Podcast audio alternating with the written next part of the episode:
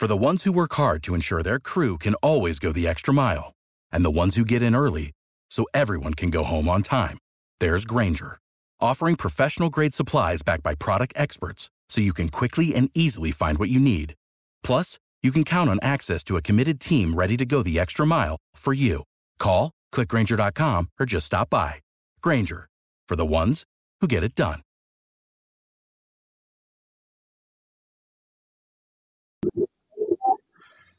Welcome to the NSSMC Power Hour. It's July 16th, 2020. Uh, got SS Mel here and SS Savage. I believe SS RJ will be coming soon. He's on the road. Uh, tonight, I don't know what we're going to talk about. I guess we could keep talking about this BLM movement and how they're so radical, and our government don't seem to care. Basically, none of our governments in any country you live in. Um, they're, just out terrorizing all of our countries. I, I, I believe it's a Muslim plot, and um, uh, they're they're gonna they're just trying to wipe out all of our countries and all of our religions and try to make it all one big fat Muslim kill all the whites and chop their heads off country world. I mean, there ain't much left to it after that, is there?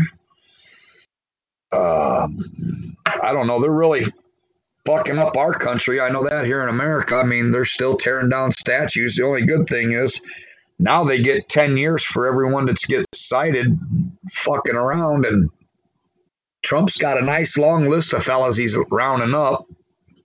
So that's a good start. I mean, they're going to start holding them slightly accountable for their actions. Uh, they, need to. I mean, because they. I mean, look at look at the punishment they've given to the white power movement and holding us responsible for our actions. They've pretty much got our mouths duct taped and our hands tied behind our back. I mean, go ahead and fight, boys, like that. I mean, what can you do? You ain't got much. It's ain't that kind of how it is where you're at too, Savage. Yeah, it's uh, it's not as bad here because we live in a multicultural country that um, tends to tolerate quite a fair bit. Yeah, you don't have a bunch of Confederate soldiers statues standing around from some stupid Civil War, you know.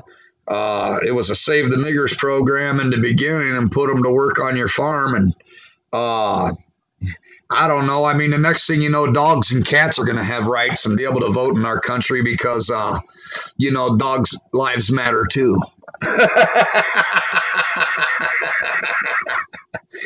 Hey, you know, listen, you've got to give the cats a, a, little bit of credit. You know, they can at least look after themselves. You don't have to worry about them. And when they get hungry, they catch their own fucking food. yeah, yeah. Cat ain't doing bad there, man. And they're not burning cities down or nothing. I can't imagine them getting aggravated enough to, and uh, we wouldn't have all. But you know, you give them enough rights, and I'm sure they'll get out there and fight somehow. Back in 2015, um, uh, the Foreign Policy um, Department um, put out an article back in 2015. Islam is a religion of violence, and that's that's a foreign yeah. policy and Sharia law, um, and, and all of this crap that's you know, going around the world came out of places like Syria and Iraq. Um, and it's just impacting on our lives. Now, why the hell is that? Oh, I, somebody decided they're going to knock on my door. That's the doorbell. I'll, oh, I'll i was wondering what the hell that was. Yeah. yeah. Okay. Well, yeah, he's right, and they they are just terrorizing our countries. This Islam and um, it's all coming out of South Africa with these Muslims and everything. They uh, it's it's where it originated from. I mean, England first went over there in the beginning and, and went out in that desert and tried to fight, and then uh, when America went up there to it, it was like good luck. They fought a never-ending war, I think, for ten or fifteen years with uh, in the desert there with the Muslims on the south side of We're Africa. We're just talking about the motherfuckers and that was a fucking Muslim salesman on my fucking doorstep. no shit. No shit, man. No shit. And I told him, fuck off. yeah. Hey, we don't prostitute goats. Beat it. no, they say those uh, towelheads are pretty nasty motherfuckers here in America. They'll buy a brand new semi, man, cut a hole in the floor and shit right through the hole in the floor and they'll keep a goat in that motherfucker. Two guys running the semi at the same time, and hell, they ain't even stopping for lot lizards. They're fucking the goat. I've told these motherfuckers don't knock on my fucking door and don't come back to this fucking area ever again. The last fucking uh, Indian that knocked on my door trying to sell me shit, fucking first thing that came out of his mouth was please don't kill me because of the way I looked at him. Now I'm wearing my fucking um, sadistic souls t-shirt, man. It's got a fucking Totenkopf right in the center of that motherfucker, and he saw the sour look on my face and looked at the t-shirt and I says, You come back here again, motherfucker. I'm going to give you what for. it ain't going to be pretty. well, see, the, the issue is. The issue is that these motherfuckers are foreigners. They haven't got residency in my country, and they get a job with a fucking door-to-door sales fucking team and that's how they make their money while they're on their bloody uh, holidays here or when they're trying to get residency hey. here. They go around trying to sell people shit. The problem with it is, did he have a? That they pick on oh, poor, economical poor areas, and where I live, it's a low economical uh, area, and not many people around here have got a lot of money. You know, they're living on the bones of their ass to start with. But these motherfuckers are knocking on your doors trying to fucking sell you shit you don't want. Yeah. Do you think they're really, did he have a clipboard with your address on it? I mean, he might just be setting up uh, shop and, and uh, be, be look, you know, get the headhunters out. And, um, he might be writing down addresses. Who's white? Who's not? Who looks like a christian? Who don't? This guy's a fucking racist well, I don't think they'd say that about me. I mean, they'd just say that guy's fucking angry old cunt. Stay away from him. yeah, yeah, yeah. But you know what I mean? They're marking it down that you're an angry white man living at that address, and then when they get ready to rock the town, they know where everybody lives. Yeah, but the thing is, they keep on coming back. They just don't stop, and and it's a different crew every time, and they just keep on coming back, and I'm getting fucking annoyed with it, eh? Yeah, the niggers do that in like small towns around here too. They've come through like uh I think it's a bunch of stolen stuff off of a truck or something. They come around acting like they're all legitimate trying to sell you frozen steaks and shit. You know what I mean? Yeah. come off the back Is that what he's doing? Trying to peddle meat and shit to you? Most of these guys are, are setting up dummy companies and are trying to sell you shit from other legit companies and they they're acting as a go-between, and um, they call yeah. themselves um, like the fucking home home style fucking um, truck. Basically, that's what they are, but they're on their feet, and um, they, oh. they say, "Oh no, we'll give you a good deal on a television, mate, but it, it'll take a while before it gets to you, and in the meantime, you got to still keep on paying for the motherfucker, and you ain't even got it." Oh yeah. Yeah, I see what you're saying. Uh my buddy one time bought a TV off a nigger like that up in uh, Rockford. He was at a bar. Guy said he had a brand new TV, fell off a, a semi. he only wanted like 75 bucks for it. It was all taped up. My buddy bought it. When he got home, it was all newspaper and a couple of bricks. yeah, it wasn't nothing but a box, really. Got took by a nigger in the back of a bar alleyway. oh, he's an asshole. He, you know, borrow shit off you and never give it back. He might as well be a nigger too. So I thought it was kind of funny that he got took. Yeah. Uh, you know, he's one of them guys that kind of have it coming. but uh, yeah, they get you like that, man. You got to be careful. I mean, even if you buy that shit off them that they're trying to sell it, it's probably tainted or spoiled or whatever it is, it's no good. You know what I mean? Useless. Yeah. Yeah. And what do they do with that money? They take it back and fund their fund their bullshit with it. I mean, it's like us guys selling T-shirts to um, raise up. Uh, I don't know what do we call for our funds for our club. Like we sell T-shirts and shit. Yep. We're a nonprofit organization, so we you know we can't do much, but uh, we anyway we can find donations to our um, clubhouses is great, you know. But um, these Muslims, they're not funding something like what we're doing. We're we you know we ain't out there trying to cut fucking heads off or nothing. We we're really just trying to bring the white race together and teach them a little white preservation and so, so they know and uh and unity so it, so you know they can come together. I mean when there comes a time to bug out when you're beating on our clubhouse door and we don't know you it's just kind of fucking late. Wouldn't you say yeah, I mean, all of us guys have been paying dues. Everybody in the clubhouse holding up, got the doors locked and everything else to keep everything, all the fucking hoodlums out to, to guard our stockpile of food. Um, you know, uh, at that time you're, you're too late because the, the, it only covers the members and their families and the supporters that helped us. Um, I mean, strangers are, I don't care what color they are, they're pretty much fucked. Um, the time time is do if you want to get involved with the sadistic souls is now, not when when you got to bug out. You know what I mean? Yeah.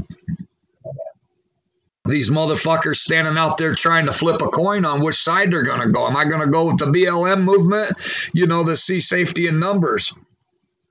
Um, it, it just it don't work like that with the white power movement. I mean, you're either in or you're out um, we don't, you know, like like the Bible says, you know, if you don't go to church when you when it comes time to go to heaven, uh, Jesus don't know you. I'm sorry, I don't know you, my son. You're gonna have to burn in hell. Uh, and that's just how it's going to be. I mean, there's going to be a lot of people that's going to get turned away and cast away when they're really looking for food and security. I mean, it sucks to have to say that, but I mean, that's it. I mean, it, you're either part of it, and all of us guys pull together. I mean, that's that's our team. That's what we do. I mean, you can. These people are just going to have to act like the niggers and and go rob and pillage or do whatever they can for food or or uh, I guess starve because they ain't gonna get in my hole. I, I don't even know if I'll be able to get in my hole. I'm the guy that's going to stand on top and hold the door and die. Fuck, I can't go down there. I can't breathe. I get a little claustrophobic in a hole like that. I, I would I would just panic in the tunnel, man. I don't I'd be stuck.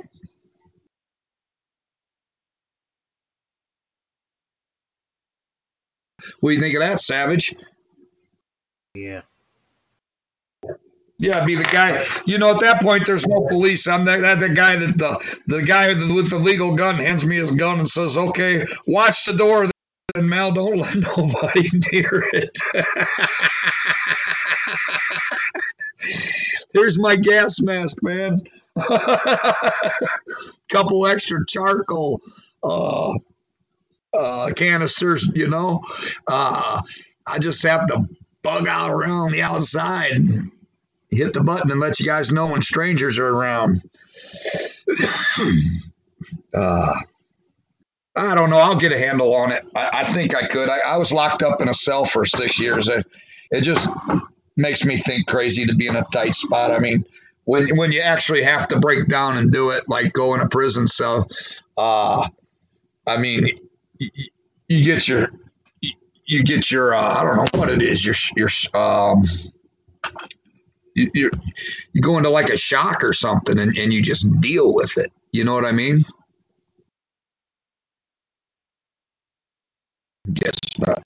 But uh, yeah. So I mean, we're here. We are down at the Sadistic Souls. I mean, we're we all like to have fun and party and raise hell like the next guy. Drink a few beers and laugh and joke. We go on bike rides. Um, we got several different. Um, um, well, every country has their own uh, homecoming where we, we we gather every year our conference world conference and national conference every savage has his i don't know just a couple months back he had his uh, uh always um, about White Pride Day.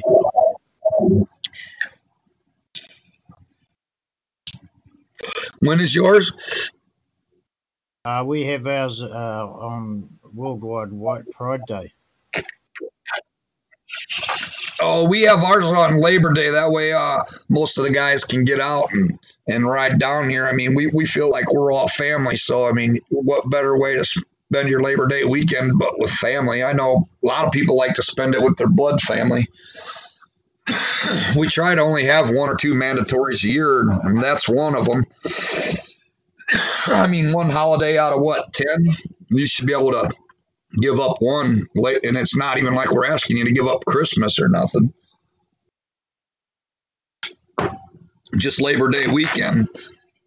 It's a four day weekend, and we can all gather, and that gives everybody time to leave on Sunday and drive all the way home Sunday night and uh, get a little rest before, on Monday because that Monday is a holiday, and then uh, Tuesday they can go back to work and be fully rested. Kind of makes sense, don't it? Yeah. But it, yeah, so uh, so that's that's it, and then we do a little float trip, and we do a bike ride, and um, sometimes we camp out on the float trips, sometimes we don't. But I mean, for the most part of it, we, we gather, and, and that's what makes true brotherhood is uh, shared experiences. And we're we're out there on the creek. We, I mean, we're like a team, man. A guy gets stuck, and the guy in front of him or behind him gets right up there and helps him out. I mean, you ought to see us, man. We're like a, a military SEAL team out there. We ain't got to do battle or nothing. It's a matter of helping each other out. Uh, and and that's how well we work together. It, it makes good practice on working together. I mean, you really get to learn a fella's uh, weak spots and the strong spots when you're out like that all together. You know what I mean? Yeah. And, and so if you come into a tight spot where you might have to do a little, little head cracking to save your ass, at least you know what your, your brother's capable of and what he's not. You know when to look out and say, I better look out for Joe, man. I know he only lasts about three minutes when it comes to something like this. You know what I mean? Stuff like that. Look out for old Mel. He's really getting old. He's getting slow. Hell, I don't know what they say. like when, you, when you guys go on your float trip, is there any alligators in that river?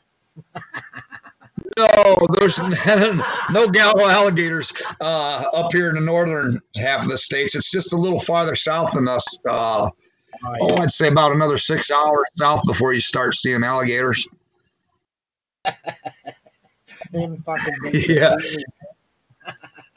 it's too water's too cold up here, man. This is all natural springs. You you come up and that water's ice cold, man. It's it's uh it, it actually as hot as it gets, it feels pretty good to uh, actually get in the water or fall in it, but you don't want to stay in it too long because you get chilly. Yeah. Yeah. yeah. We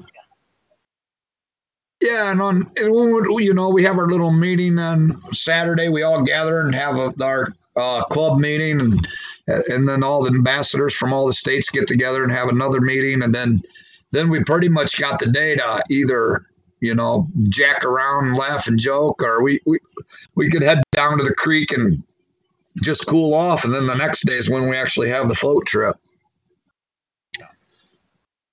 Yeah, and we we keep them. If we get enough uh, people together, I mean, the ambassadors get up and give speeches. But if only ten or fifteen guys show up, we might as well just uh, sit around and go over different things in our areas that uh, we we might be able to help each other out with. Like, you know, they've done this down here, and that seems to keep them back at bay. And uh, no, nah, we haven't tried that up there, you know, and, and this is what they're doing up there, and you get a lot of different info. I mean, for a while there, when we had a lot of guys on the East Coast, we was getting these horror stories of uh, cops going door to door looking for your guns, and then uh, a group of, I guess, uh, either the the state's militia or the uh, um, gun clubs and the uh, NRA come together, members, and they come out there on the hills of the outskirts of that town and started shooting. I hear down on the policemen and the fucking uh, National Guard trying to take the guns. And so uh, uh, they all retreated out of the neighborhood. They tried this twice, and now they say they they ain't never going to try that again. They're going a different route with the with the Democrats. Yeah. Yeah. But I mean, um, you guys have already given up your gun rights. Uh, was you around when they come door to door taking your guns, or did they just say you have to turn them in? If we catch you with them, you're going to jail.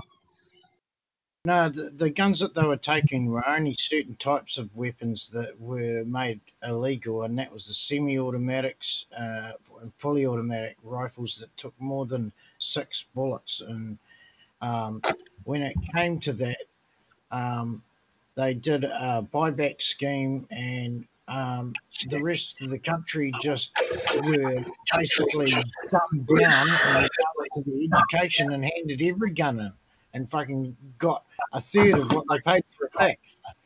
And they were even handing oh, guns equal, you know. So I had the um, police come to my house three times, um, armed defenders, body armor and, and gun on the hip. And they wanted to check out my weapons because they wanted to know that I'm doing the right thing. And they walk in, they see what I got, I show them, um, and then I lock them back up because they can't take shit because I'm not breaking the law and my weapons are, are not illegal. So, therefore, you know, that's probably right. happened to thousands of people, but I think most people thought to themselves, well, shit, I've got this fucking old ass fucking piece of shit 22 sitting in the cupboard there that I've done nothing with for years. They've got a buyback scheme going on. I'll fucking get some money back on the bastard. So they did. Yeah, if you haven't been using it, it's just growing rust on it. You know what I mean? Yeah, yeah. But it fucked this country. You might as well get paid. Ways. It, it, it destroyed our country in regards to um, anything guns um, sports wise that totally destroyed that. Um, it totally uh, took a hit and a half to all the guys that do repairs on weapons. You know, the gunsmiths, they, they got hardest in the pocket because now most of their uh, work has been taken away from them by the government. And I'm wondering whether or not the government's actually going to, you know, t- take up the reins a little bit on that because they've destroyed their business. But they probably won't. They'll probably just say, fuck you, we're doing it anyway. And it's all because of one guy who wasn't even a fucking countryman who did the shooting in the fucking Christchurch Mosque. And that's the only reason they used um, this tactic to take guns away from people in New Zealand. But since then, yeah, uh, since that shooting, it's been over a year now. Um, since then, it's like how many fucking shootings have there been? how many people have been shot dead? I mean, a cop got shot dead not so long ago. A few other fucking criminals got shot dead a, a little while ago as well. And all these guns are in the hands of um, what the, the, police call criminals because um, they go around killing, you know? Yeah. Well, once you kill somebody with it, you are a criminal. well, even if you didn't, even if you didn't start off to be one, I mean, they're going to say you was all along. You know what I mean? He's gonna. He had an extensive police record. They won't tell you what it is. They'll just say something like that. Yeah, uh, I can. I, I I enjoy just doing what I do. You know, I enjoy going to my local gun club, and I enjoy you know letting off a few rounds and and and having a bit of fun doing that because it is fun, you know, and it is it's a right that everybody should have to be able to enjoy their life and have fun and, and be interested in stuff that that involves that sort of thing, you know. here in America, you know, they like me, I got a felony, so now I'm not allowed to own a gun, and if I do, it's a fed, federal offense. But like your country, where you, are not really allowed, or Australia, where you're not really allowed to have guns at all on your property, where you can go down to the local gun club and buy a gun and keep it and store it there on the gun uh, property, and then when you want to go shooting, you just go down to the shooting range and do your shooting, and that keeps it 100% legal. I don't know why here in America they haven't come up with something like that for us guys like me that might. I don't, you know, I, I never was a guy that was into guns. I I, I am still not into guns. Uh, it's just not me, man. I, I you give me a nice billy club or a fucking knife, and I feel like a king, A straight Kodiak killer. You know, a nice knife, boy. I cheese on that better than a gun. and uh, that, that's, uh, you go to Australia and not I'll just fucking look at you funny and whip out a fucking 20 inch knife and say, that's a knife. yeah. Yeah, yeah, I got that big Bowie knife, man, and you know, like the Jim Bowie story goes, you know, when he built, when he had that Bowie knife made, he designed it to, to uh, a, a Bowie knife should be a knife that you ain't scared to face a bear with, and uh, and that's just how it was built. It's made thick and heavy to penetrate through his uh, thick hide, and it's long enough to get to his lungs and heart without breaking it off in one of the bones. It'll go right through rib bone and everything. Good heavy knife. And I got one. I bought it off uh, Brother John out there in uh, California when he was out here. And I tell you what, from the handle, it comes all the way up and it goes about two inches over my pinky when I stand my arm up next to it from my elbow up, make a fist. Imagine if I stand my finger straight up and down, that's about how long this uh, Bowie knife is. Uh, Fats wants to dial in on the talk show um, family. I um, don't know the number. Uh, tell him I'll get it to him next. We can get it to him next week, or you can. Savage send it to him. Can you send it to him, Savage? Send it to who? Fat. Uh, yeah, no, he, he needs to do it through the internet. That's the only way of doing it because um, when you go through the internet, he's got set uh, up it, it does it for um, free. But if you do it through the fucking calling in from New Zealand, remember it was costing me a hundred dollars each time to call in. Yeah. No, I don't think he wants to call in. I, I think he wants to listen in. Hey, tell him Savage will show him how to do it. Uh, so he can be on here next week, or he'll he'll fill him in after the show because it, it takes a little bit of technical work for them guys over there. Oh, uh, that sound right, Savage? Yeah, and uh, but yeah, like I was saying, like you guys, as countries, these guys can go out and join a gun club, and you, I don't know if they allow felons to join the gun club or criminals, but I imagine uh, you know if your gun's locked up there in the building, there shouldn't be no reason why a guy like me couldn't go down to my local gun club and shoot guns in a uh, safe environment all day long. Yeah, where obviously. Yeah. I'm not a I'm not a guy that's looking to be a criminal anymore. I wanted to keep it legal and and be able to have fun like the rest of the guys. I might like shooting guns eventually. Uh, I don't mind it. I've shot guns before when I was a kid. It's it's just nothing I ever needed. You know what I mean? I I lived in town. I didn't need a fucking gun. I if I wanted to go hunt, I could go out to my granddad's property and there was a shotgun at the house and but Illinois was so strict, you have to have a FOID card. You got to jump through all these fucking hoops to be able to do anything. Yeah. The young guys 15, 16 don't want to do that. You know what I mean? Yeah. Yeah, and that's just how I screwed myself. Uh, you know, in the back in the beginning when I was 14 and 15. But you know, uh, my grandma, she was kind of hard on things. She was against guns, and uh, my grandpa, he was in the military. He he wasn't too fond of guns, and uh, uh, you know. I'd imagine it give him some kind of. Uh, he was in World War II. You, you know, he'd probably get send him into some kind of PTSD thing, make him, you know, have a flashback or something. I, I surely wouldn't want to do that to him. I, I was young. I really respected my grandpa. You know, he showed me a lot of stuff, taught me the way I lived with my grandparents. So, I mean, uh, and then when I moved to town, I, I just, like I said, didn't have no use for a gun. But there's other guys out there like me that do like to have guns that can't have them no more. Just got three DUIs in a row and made it a felony. Now you can't have a gun no more for drinking and driving. Is that fucking stupid?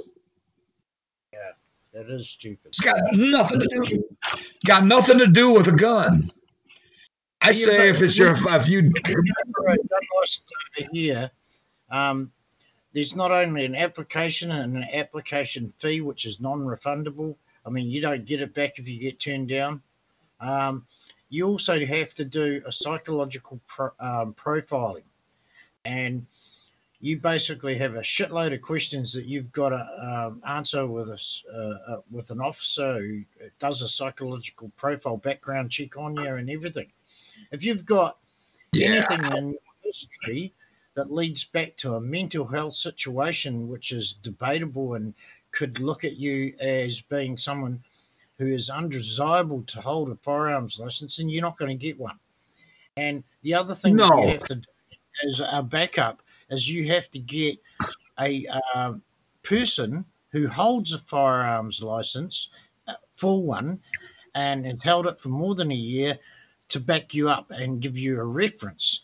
And if you don't have that, oh. you don't know anybody's got that, you've got to join a gun club and then make friends with somebody who has. And then you've got to wait a year of knowing them to be able to get that reference.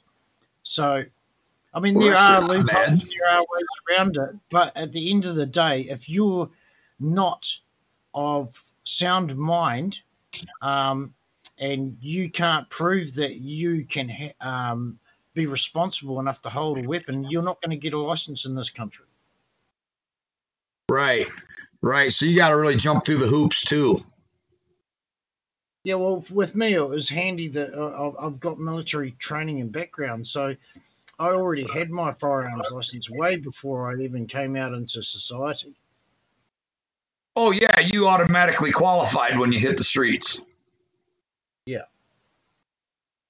Now, see a guy like me, I get out a felony, I got strike one, and then Aryan Nation, that makes me a supremacist, and you know how that looks in the world's eyes. Um, Until I change the law over here and say that all white supremacists in New Zealand can't hold a firearms license, they can get fucked.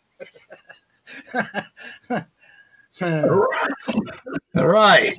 Then what? If you're white, you can't have a gun because you're a possible supremacist uh, because all white people are supremacists. It doesn't matter what you, you know what I mean. Say. You say it, they'll probably think it. And then, well, you, you're not racist. No, you want to go have some ice cream? No, I don't want. I don't like ice cream. Oh, you're racist. That's hate speech. Hey, I knew it, you hey, white motherfucker.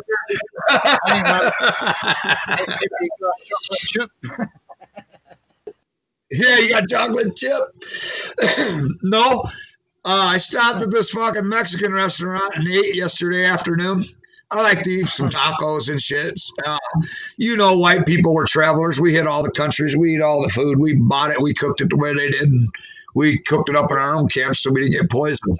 And uh, and when we was in their land, we had to buy their food.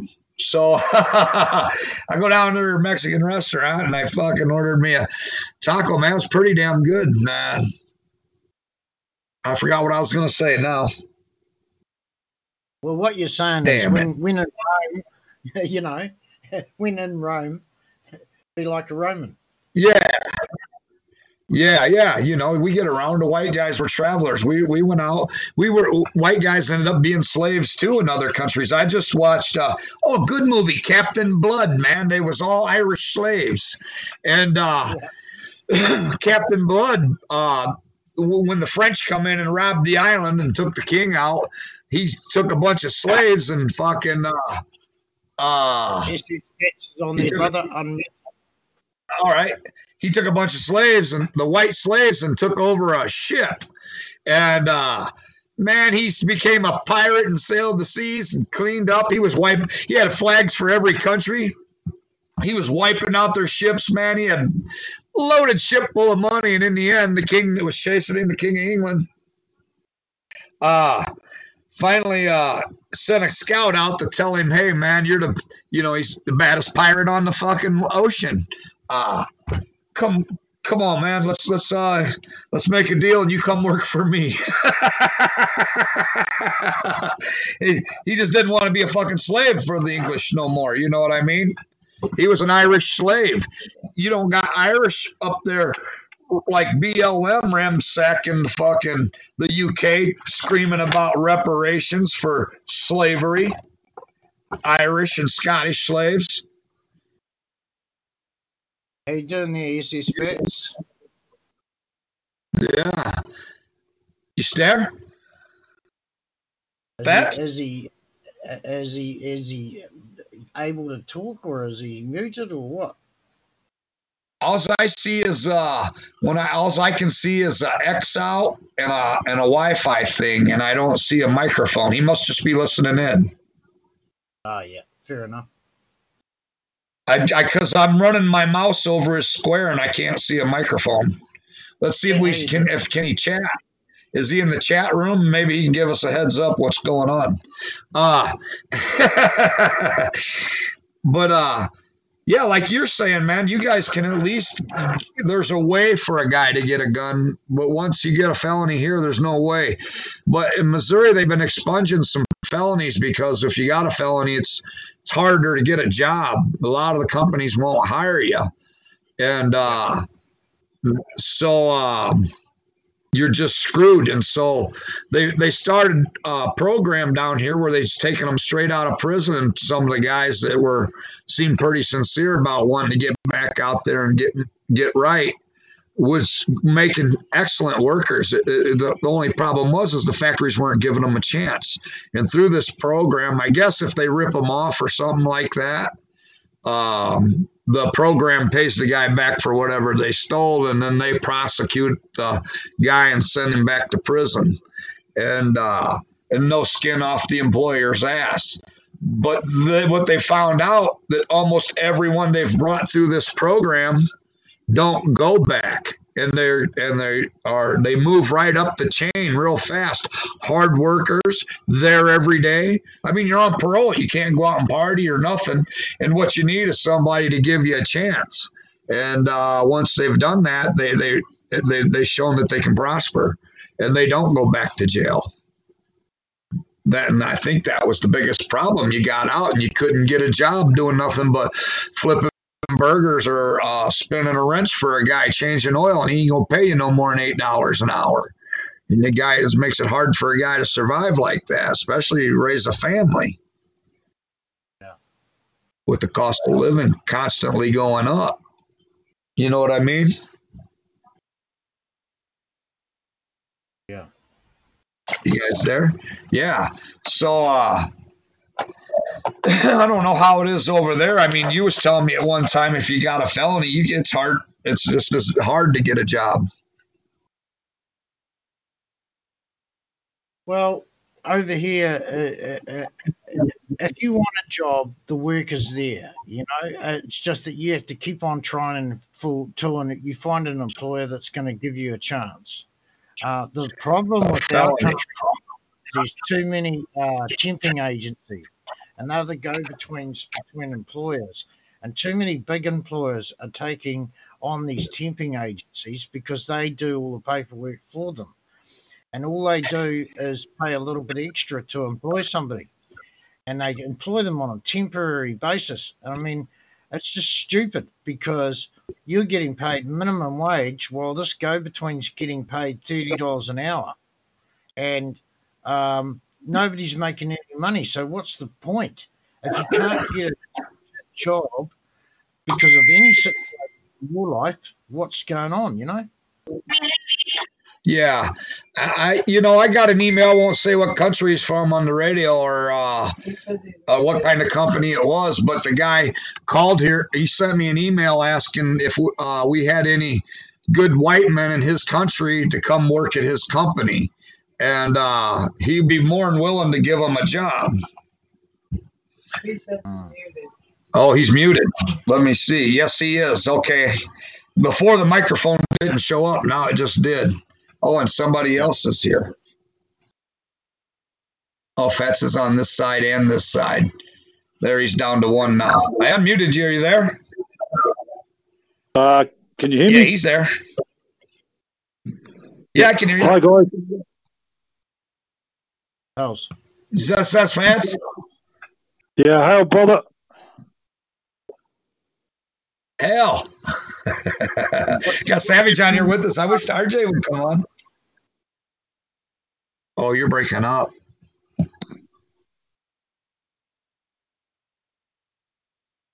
Yeah, Yeah, I'm, good uh, connection, does he, Savage? no, I don't have a uh, laptop or anything at the moment. I'm running off my phone. Oh, yeah. You ain't paying on that, are you? This call? No, no. I'm on Wi-Fi, so I don't pay for data or anything. So it just connects straight through for free. Yeah, that's good.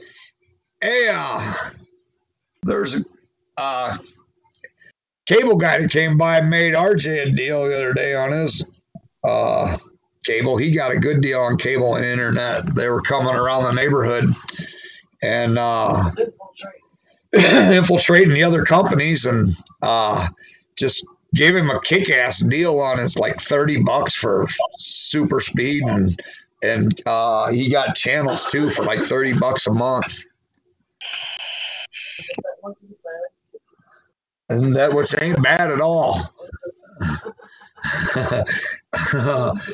but he's in town you know on a broadband connection so uh uh, I'm out here on a satellite connection. I don't get it so good. Tonight's a nice clear night. That's why you guys can hear me.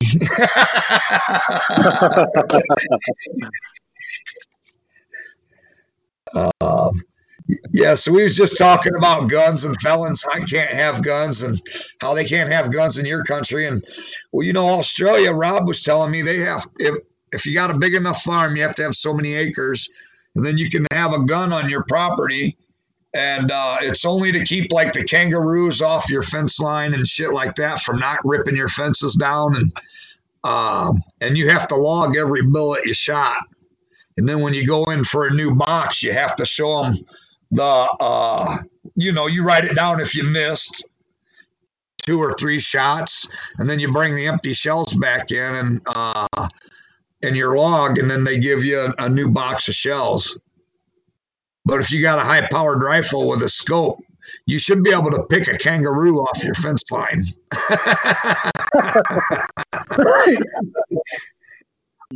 Yeah, I see the um, court case for this five-year-old that was fucking killed by a mother in the US filled a courtroom just recently, and uh, the judge is deciding on whether or not the mother should spend spend the rest of her fucking life in prison because of what she did. I mean, fuck, she's fucking beaten a five-year-old kid to death, and fucking put him in a shallow grave. That's That's disgusting. fucking- yeah. I reckon the bitch should get the electric chair or the fucking needle, either or, whichever one you guys do. Yeah, should should get uh I don't yeah, whatever they do, the needle, yeah, it, it's different in different states. A lot of these states over here got laws against the death penalty and they won't they won't push it. They they'll make you do life in prison. They seem to think that's worse, but you know, um if you can actually, you know, like these uh, serial killers, you might as well put them to death. The guy is, uh, you're pretty. The facts point straight to him. There's no doubt about it. He he's it. But I mean, if there's a little uh, doubt in it, sometimes you still wind up in prison. Don't believe that beyond a reasonable doubt, because. they, they don't call nothing reasonable. Slight doubt, don't you know? Reasonable doubts out, so you go to jail. And uh, so there are a lot of innocent guys in there. There, uh, while I was locked up in the '90s, the uh, Elgin, Illinois, the, the uh, city of Elgin put out in their newspaper. They did a study on how many people was in jail for murder in the state of Illinois than and uh, how many people was in prison for murder, and it was like three times as many people in prison for murder than murders that even happened. yeah. Oh fucking hell! Yeah, so I mean that means uh, you know, uh, like the old saying goes, you hear around the jailhouse, three can keep a secret as long as two are dead. That just means he didn't kill his two fucking buddies. yeah. And they all three went to jail.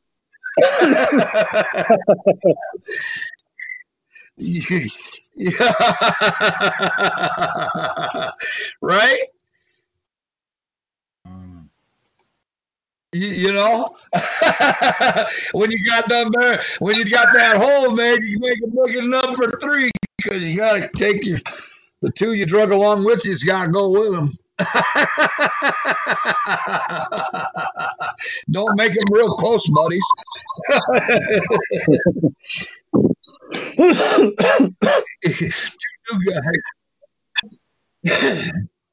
God. oh shit, no. But yeah, that's anyway, how it is in Illinois. There's three people in prison for every murder. Fucking hell. Yeah. That's fucked up. You know what safest I mean? Way to, yeah, safest way to get away with any crime is to be the only person committing it. Right, right, and and that's that's what uh, you know.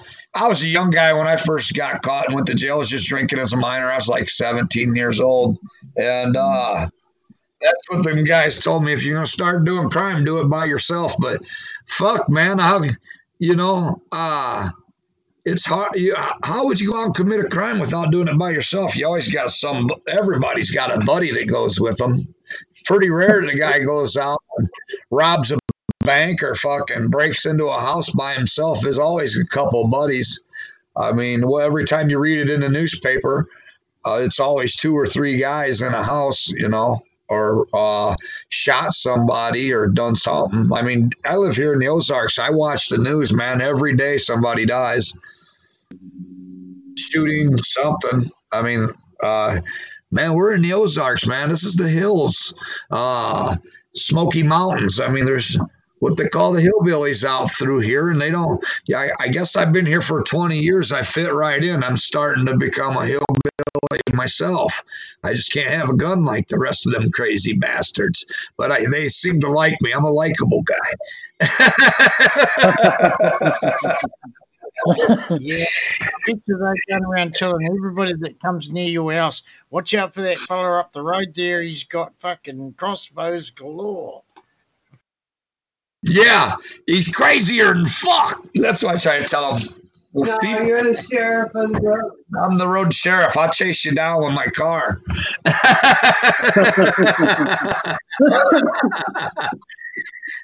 I sneak around in the back woods in the dark with my billy club. I'll crack them in the back of their fucking head. I ain't scared to walk. I got a knife on my hand. I ain't scared of a bear.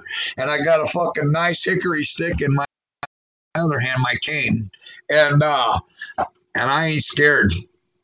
I, you know, it's whether you're scared of the dark or not. If you can shut your flashlight off and sneak through the woods in the dark, you'll catch that motherfucker.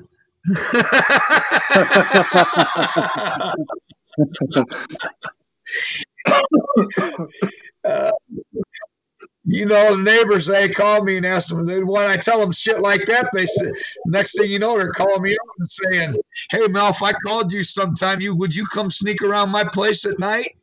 I sure would.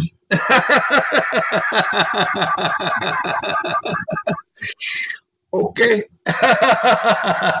so I become the road sheriff. They don't. Cop ain't got time to get out here, man. By the time he gets here, the fucker's done killed you.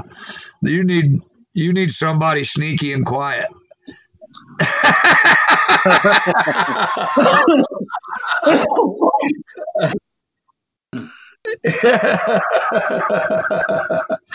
it's honest. you know, and, and, and, they got to know me down there. I, started, went to the church quite a few times because all my neighbors are a mile or two apart. So there's only like six or eight of us on the road. And they'll do the same for me, man. I don't have to leave my house. I can, but the, the only difference between me sneaking around their property and them sneaking around my property is they got a gun and I don't. So I just got a club and a stick and a knife. I was talking about that Bowie knife earlier. You know, Jim Bowie made that knife for uh, uh, something you wouldn't be scared to fight a bear with. And I, I seen a pretty good sized bear pass through here one day. I sure hate to run into him in the woods at night. But I mean, at least I'd have a stick and a, a nice sized Bowie knife. I could probably take him. I'd get hurt real bad, but I think I can take him. I better I'd die, right? Uh, it's all about confidence. Yeah, I got, you know, when adrenaline takes over, you ain't got no choice but to be confident in yourself. I think that's what I'm saying. I'm, I'm pretty confident, or a big cat. I could probably take a cat with a good sized knife too. I mean, uh, it's a knife, man. That's what it's for. Uh, I mean, you just catch them right through the ribs, at least a cat or something. You probably there's not thinner. Their hide's a little thicker than man, but I mean, with a big heavy Bowie knife, is you'd be your protection. That's what it's for. I guess I got my- my crossbow I can sneak around with, but you only get three shots, and these are slow shots. Yeah, it's like my brother on his uh, gateway, gateway of his property. He's uh, got a 150 kilo neo mastiff, and his sign states, "Don't worry about the dog, worry about the owner." Yeah, and I I need one like uh like a couple of them I've seen on uh, eBay. They got a they got the the light system on them with the white light where you can put use like a flashlight right off the end of your uh somehow it sets up there on the scope and, and then it's got your red beam and your uh, green beam and your uh, white beam uh, and then down below you put your uh, laser light down below on the bottom of it. So, um, and then you can change your lights settings around so it lights the whole area up in red, you know, or green like a flashlight. And you, when you look through your scope, you can see better and then see where your red dots at.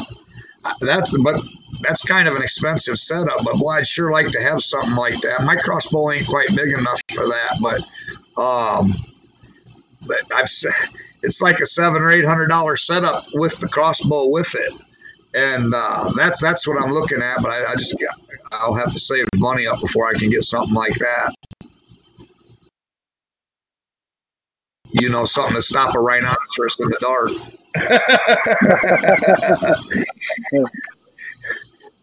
And that's what you want. You know what I mean? Yeah, oh, you're looking at them I was looking at uh, Wish, uh, Wish earlier, and uh, they've got a little uh, finger crossbow that fire a uh, nail at the velocity of a 22 rifle. Yeah. But see, like me, I'm a felon. I can only have a. I can't have nothing that'll blast off. I can. Hey, they just made it legal like two or three years ago for a felon to have a, a crossbow. So I mean that that that really made my day because really you had to be handicapped in America to hunt with one, and now. And now you can now anybody can have one, including felons, because it's a primitive weapon. Gee, I'm not even allowed a baseball bat in my house. those over there? Yeah, you can buy crossbows Yeah. at 150. But I'm not even Yeah. allowed a baseball bat in my house. Yeah. They- um, Uh, what are you I've on got a paper? Yeah, I've got a clause on my um on my file. I'm not allowed to have a baseball bat or even a uh, torque wrench or anything like that uh, anywhere accessible to me. Yeah, that's how they do us here when we're on paper. You can't have a pocket knife. You can't have nothing. Uh, you get pulled over, you got a pocket knife on you. You might go sit in the county for a few days till your parole agent thinks it's sufficient, and then he'll call down there and say, "No, I'm not going to violate him. Go ago. Uh, that's pretty rare, but uh, you know, if, if you you've been out for six or eight months and you suddenly get caught with a pocket knife, I mean, a lot of guys can pull it off with. If he was dirty and getting off work, it's one thing, you know. Uh, look at my clothes. I got off work. I have to use this knife at work. Shit like that would fly. But uh, if you get caught like out at 10 o'clock on Saturday night with out in your party clothes and you got this nice ass pocket knife on you, you're, you're, you're probably going to go sit in the county for 30 or 40 days.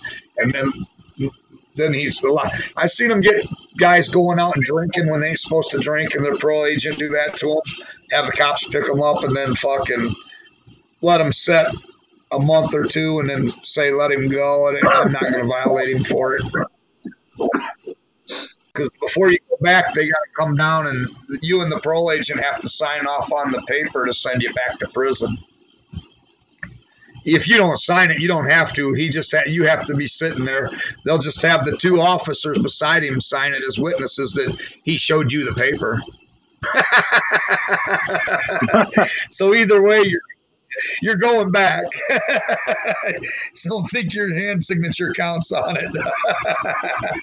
uh, uh, and then, uh, but you know, once you've been to prison and you got a yard and a gym, uh, you don't want to sit in that fucking county jail. That's a punishment. now, fuck, fuck that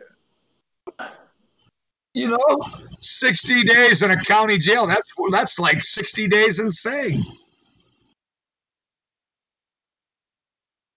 if you think about it, uh, you ain't going to yard.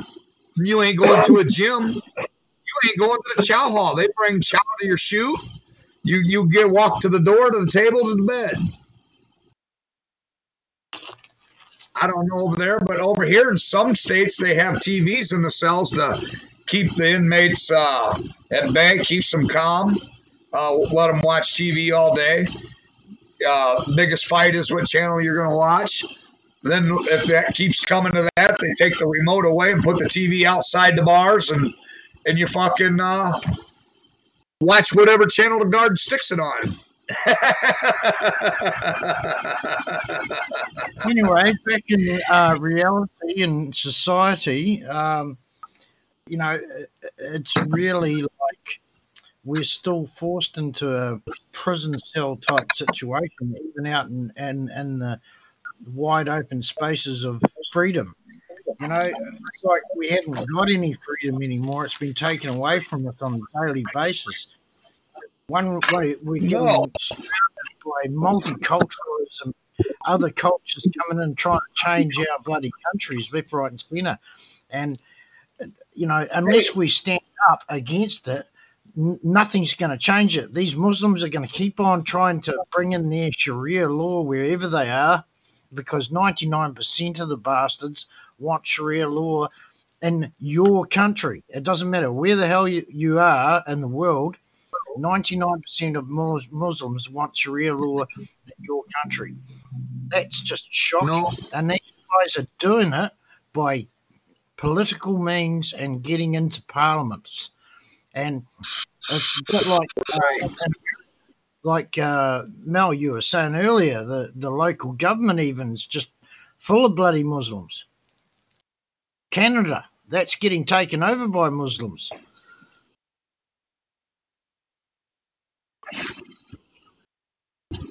Yeah, yeah they, you, know, you know how you were saying, Mel. Their whole how, government's under rule, Muslim rule. There's not a Canadian left in there. It's all Muslims. And all the white people that are yeah, ours ain't got any jobs, have they? No, those white people are running for their life. They don't have jobs. They don't have nothing. They're starving them out. And, and you know, if you're a, a, no American, um, I mean, even though Canada's Canada and America is America, you guys usually have a, a rivalry going on because you've got a state line in between you. Um, but yeah. it's mainly because of sports. That's where that came from. You know, we're playing fucking gridiron against fucking Canada the next week, and we're going to kick their motherfucking asses. You know, and and that's yeah, where it came line shit. Yeah, yeah. Yeah. So when it comes to real life, when Americans think about Canadians, they think, well, shit, they're our neighbours in the next fucking country to us, and um, they're having to deal with that shit. That's no good. Hey, there's a bar up there, right on the on the country line. Uh, one half of it's in Canada, and one half of it's in America. And the Yeah. thing of it is, in Canada, Yeah. you can't have a pool table in the bar. And uh, so they got a pool table on the American side.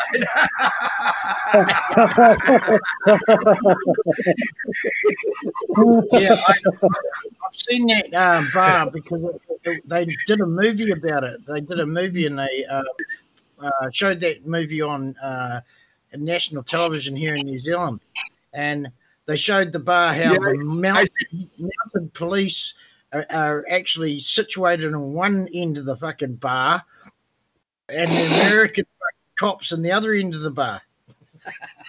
Yeah, yeah. I see that in National Geographic magazine. I was reading it about the Canadian border up there. It's pretty, you know, well, it's doing time. It's pretty interesting reading book, you know, and uh, it has good pictures in it. I don't You'd like the fucking naked niggers running around, but you get this up into Canada and shit, and they, they really get to show the cities and they talk about them. You really learn the culture, what's going on, how the people survive in the woods, and how they hunt. I mean, really, it's like a survival magazine if, if you got dropped off in a strange country. Yeah, Yeah. And uh, they do have the best photographers. I mean, you see the most amazing pictures in there. Some of those cave pictures and stuff where they go, where they uh, parachute and rappel down into these caves a mile and two miles before they can even touch ground. You know what I mean?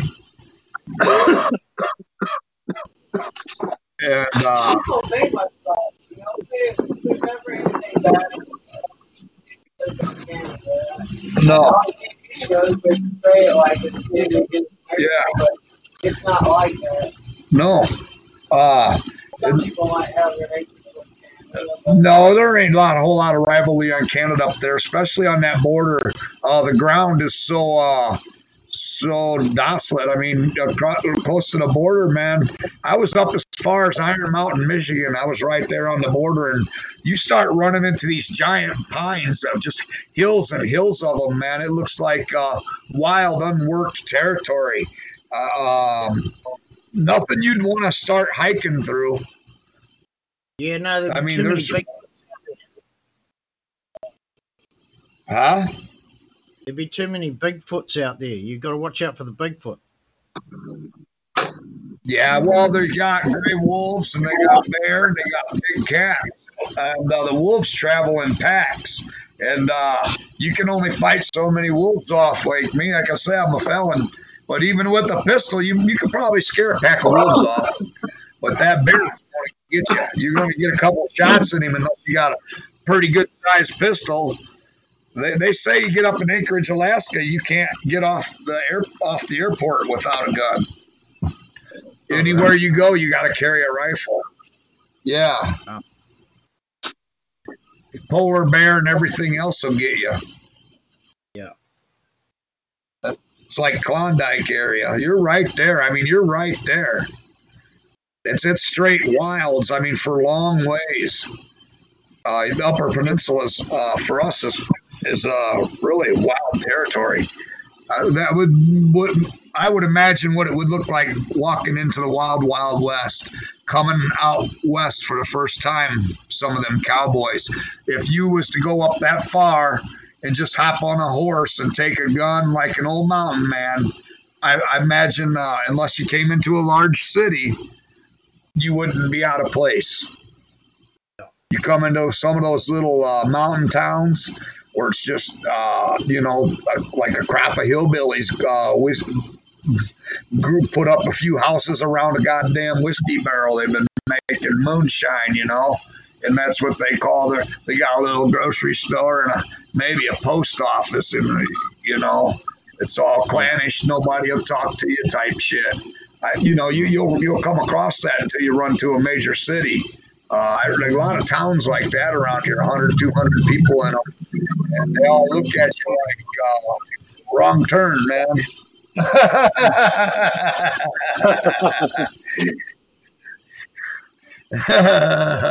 Who are you? What the fuck you doing out here? You get that kind of feeling when you're looking like they're looking at you like that. At least you're white. I sure hate to be a nigger in that spot.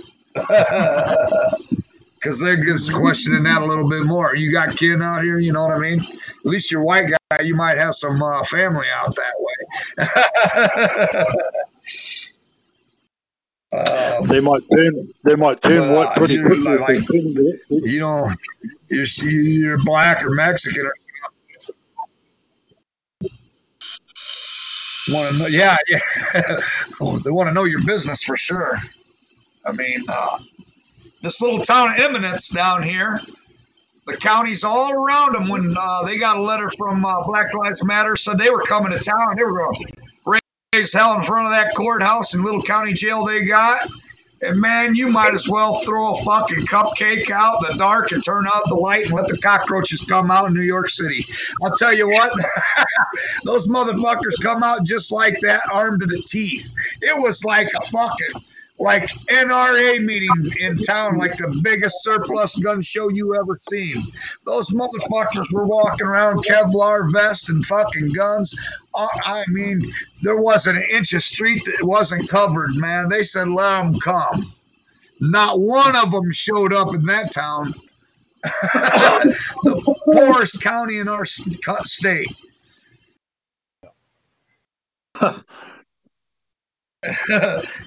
they just wasn't going to have it. Now, if these big cities and towns like that got to act like that in New Zealand and all countries where the citizens can come out and tell them, you're not going to do that to my fucking town, and I'm going to shoot you, they would fucking cut it out.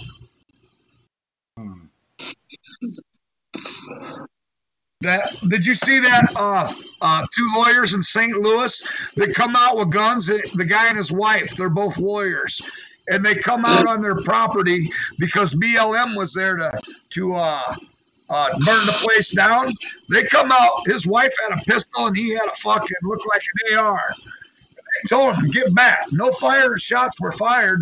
Since then, they've been arrested for uh, for holding them back. The state's attorney in St. Louis County picked it up. It's going to be kind of interesting because the, the Second Amendment gives you the right to bear arms, and at that point, they were being threatened. Their property had been broken into. The. They were destroying their property, and they were going to burn down the house and kill them people until they come out with guns. Uh, and, and then and held them off. Nobody wants to die today, and uh, it's not for the BLM movement. And so uh, now it's like I said, the state's attorneys picked it up. I'm really interested in to see how this goes. I believe these two lawyers. You know, they're lawyers. They know their rights. Go ahead and arrest me. He's going to take them right up into federal court and sue the fucking pants off that bitch. Yeah, and they also took their weapons off them as well. She can't do that. They're protecting their rights. Yeah, no, the local police took their um, weapons off of them. Yeah, they Um, did. They confiscated their guns and they took them to jail. Uh, Yeah, but man, that's your Second Amendment here in this country. yeah. Well, I think they did it for another reason. I think they did it to protect them because Yeah, and if you watch the, the news clip on it, they were clearly under attack on their own property. yeah, yeah. I think it's lucky that the police turned up because they they basically saved their lives.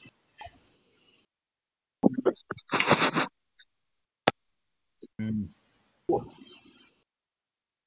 That's what our right to bear arms is for, though. I mean, Yeah, yeah, they would have ran out of bullets, that's for sure. Uh, but, but you know, these guys are just a bunch of punk kids. Most of them are college kids. The, you know, they just want to get out there and act up like the kids in the 70s. You you drop two or three of them on the ground with some lead, they're going to turn and run, dude. Uh, nobody wants to die today. They act like they do, but the first one that goes down, the rest of the crowd's going to run. You know, they know if I would. I wouldn't retreat. If the guy beside me got shot, fuck yeah, I would. I'd run back behind a tree and take cover, whatever I could. I mean, that's what you do when you're in the military. You know what you're advancing on the enemy. You move forward. If you're out in an opening, you either hit the ground, dig a hole, or fucking hide behind a tree. I mean, lead's coming your way, and it, they're just protesters with no guns. I mean, they're but they were coming in with clubs and going to kill them just the same, stomp them to death. I mean, I, I that's that's that's reasonable doubt to, to pull a gun. I mean, that's your your your property's already been uh, broken into and trashed, and a, a, mob's coming for you. I mean, it, you obviously is when when is it time to stand up? What do they gotta have you pinned down by the throat and you say time out so I can go get my gun? you, you know. You know, it don't work like that, man. You got to be there first, or you're going to die. Yeah, I was reading on the net that that Antifa and Black Lives Matter movement uh, planning on rolling on the Sturgis oh. motorcycle event. Yeah, did you hear that, Mel? The Black Lives Matter apparently are going to. Um, no, I was cracking up.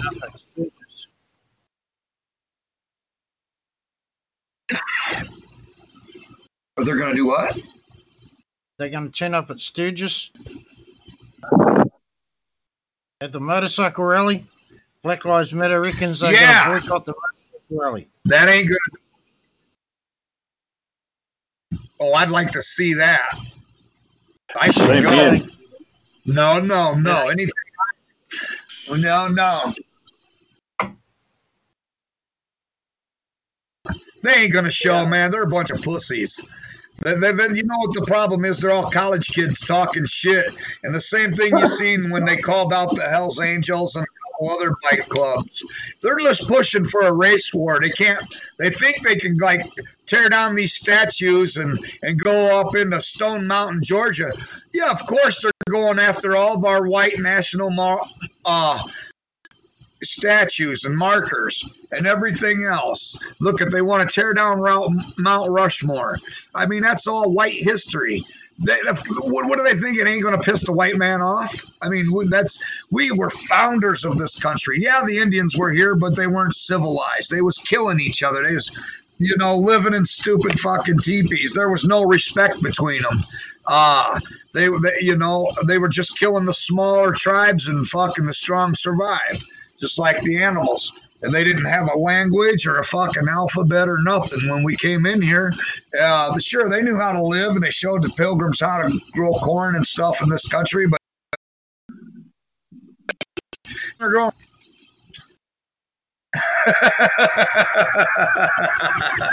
so, uh, you know, it was, I yeah, think it was the other way around. The pilgrims showed the Indians how to grow corn.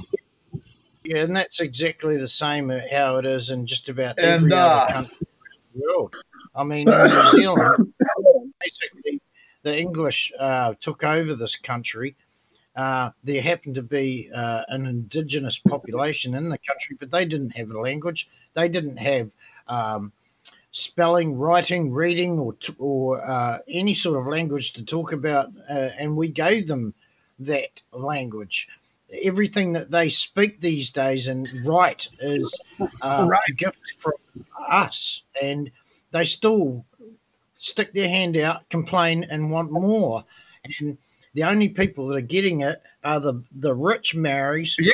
that are, um, you know, at the top of the bloody ladder, doing all this complaining, and they're not giving it to the guys down below them.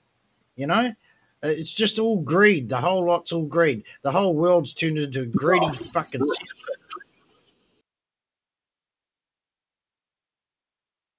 Yeah, um, it just comes from all these politicians selling out the big corporation. You know, uh, give me some money so I can get the votes, and uh, and they make promises they can either keep or they can't keep.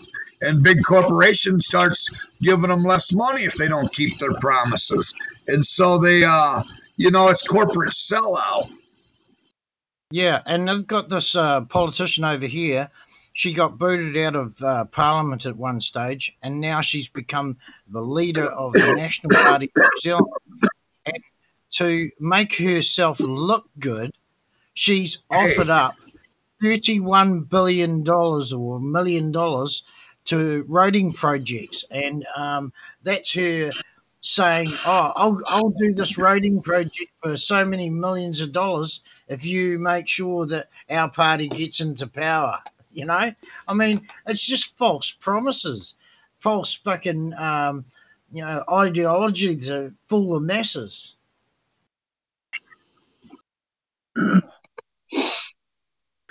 Yeah. Well, see, the Democrats used to be in control of the Ku Klux Klan. That's where it started. Nathan Bedford Forrest. That's what all these niggers are whining about. They've finally gotten a hold of a Klan handbook and they learned but it was the Democrats who started the Ku Klux Klan, and the white numbers were up and the black numbers were down. Well, now everything's racism, and they got our hands tied behind our back, and it was the Republicans that did that. You know, they brought the niggers and the, a few store clerks and some citizens got together and started the Republican Party shortly after uh, Abraham, right about the time Abraham Lincoln was coming into office, and so they. Uh, you know, they, they was a crew to stand up against the Democratic Party, and that's when they needed a Klan to come in to keep the niggers under control. So, because they were free niggers now, and the only way to control was through fear. So the Democrats had to do something. They come together and they got it going on, and they used the white people's numbers against the blacks until this uh, ACLU comes in and starts handing out rights and Martin Luther King gets his way and shit like that. So now over the time what of a hundred years uh, of having our hands slowly getting cinched behind our back, uh, everything's racist, you know, and so uh, they want to wipe all that out, and and it starts in our school with our kids with these liberal teachers. They, you know, they go through college and they smart enough to push on to the fat, the jobs they wanted to do. So they do a few more years and learn how to teach kids. And then they go teach those pussy ass liberal ways that they've been pushing on our kids. And look at this uh, Facebook and Twitter. Like I was going to say that earlier, that they're infringing on our freedom of speech so bad, and you know, and we're letting our kids play on there from age of eight, nine, and ten, maybe earlier, and people are and and the, the, you can't say that and you know and that's your freedom of speech. You should be able to say any fucking thing you want. I know we we seen a guy on there the other day uh, with his fucking cock hanging out his shorts. I'm sure he ended up getting fucking uh, uh, time off for that 30 day hit or so. You know what i mean? Picture deleted and everything uh, and so these these kids they're learning I can't say that I can't say that. And so the next thing you know those politicians are going to be telling them you can't say that. And that's how you, like your countries are getting sold out because these guys the same politicians that are selling out big corporation now they're in the a lot of them are in the seats like uh, these big politicians on what uh, the islands that are selling out to red china because they're just so used to selling out now red china's in there offering them money country and australians biggest gold mines almost at stake over this bullshit you see where that is going. Yeah. They're teaching you to give up your rights at such a young age anymore. There's no fight left in us. Our children, it's not us. And guys like us that will stand and fight, they lock us up and take our rights. At the present time, they're, they're trying to shut down anything white minded or right minded. Uh, the far right has been attacked left, right, and centre on right. um, internet, on any platform online for social media. They're trying to shut us down and block our communication uh, networks so that they don't have to hear about um, our argument towards a better way of life. You know, and, and we've got the answer to a better way of life, and yes. and we think that we have a good uh, handle on the politics of the countries that we're in to the extent that we can give everybody a better way of life. I mean, you know, well, it should be equal rights for all, not just fucking rights for the rich and the famous, you know? Yeah, and now check it out. With our government using facial recognition, Big Brother has his cameras everywhere in every major city. So with all these niggers acting up for the BLM movement and all the shit that they're doing, and all these faces going on cameras doing what they're doing, they're Trump put up that 10-year thing.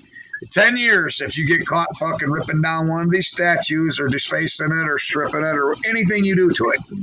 And uh and now they got all these this uh, facial recognition gear. You know, you they hit you when you go in Walmart and stores and everything, airports. Yeah. They got the eye in the sky watching all these people. They're just slowly gathering them up right now. So what would those leaders that are telling those people to do this are saying they they're they're they ain't got no leaders, but yet they're collecting money from Band Aid, Walmart, and tons of other corporations, uh, Johnson and Johnson, all supporting the BLM with thousands of dollars, and they're saying that it's not an organization. If it's not an organization, why are they getting all this money? Who's taking it? Don't they need to hit these people with the RICO Act and take them down for the terrorist acts they're doing to every country in the world? Yeah, and, uh, and it also works out good for those corporations because the money that they're taking, it's a tax write off for one, and two, they're gaining uh, new customers for their business by doing a support thing for the BLM because all the Black Lives Matter members and all the supporters buy, buy from those corporations because they were the ones that donated. Right, right. Um, yeah, they think they got job security with all these niggers, but you come to realize these are the same niggers that are looking for a handout. They're not the niggers that are going to get out there and vote because uh, they just don't. They're, they're looking for a handout, and that's all they want. Uh, the niggers that are going to vote are the ones that are working, going to job every day. Yeah. And you know, the one thing I can say is them niggers are niggers, but they're kind of respectful niggers. I mean, uh, i- in this day and age, we all have to work beside that nigger. Don't mean we have to sit down and eat lunch with him or or you go hang out at his house after work or nothing like that. I mean, he's just another motherfucking piece of machinery you got to work beside. It's like that robot that hands you the part that you put on the line that that nigger picks up. Uh, he might have to work three. Yeah, and it's also the robot that works in those companies that's probably got the job because he says that he likes either conservative or not. You know, if he's Right. a liberal minded person, these corporations will fucking hire them as long as you vote for their party. so there's a peer Right. pressure in the place to vote for somebody who's not the best choice, like say Trump.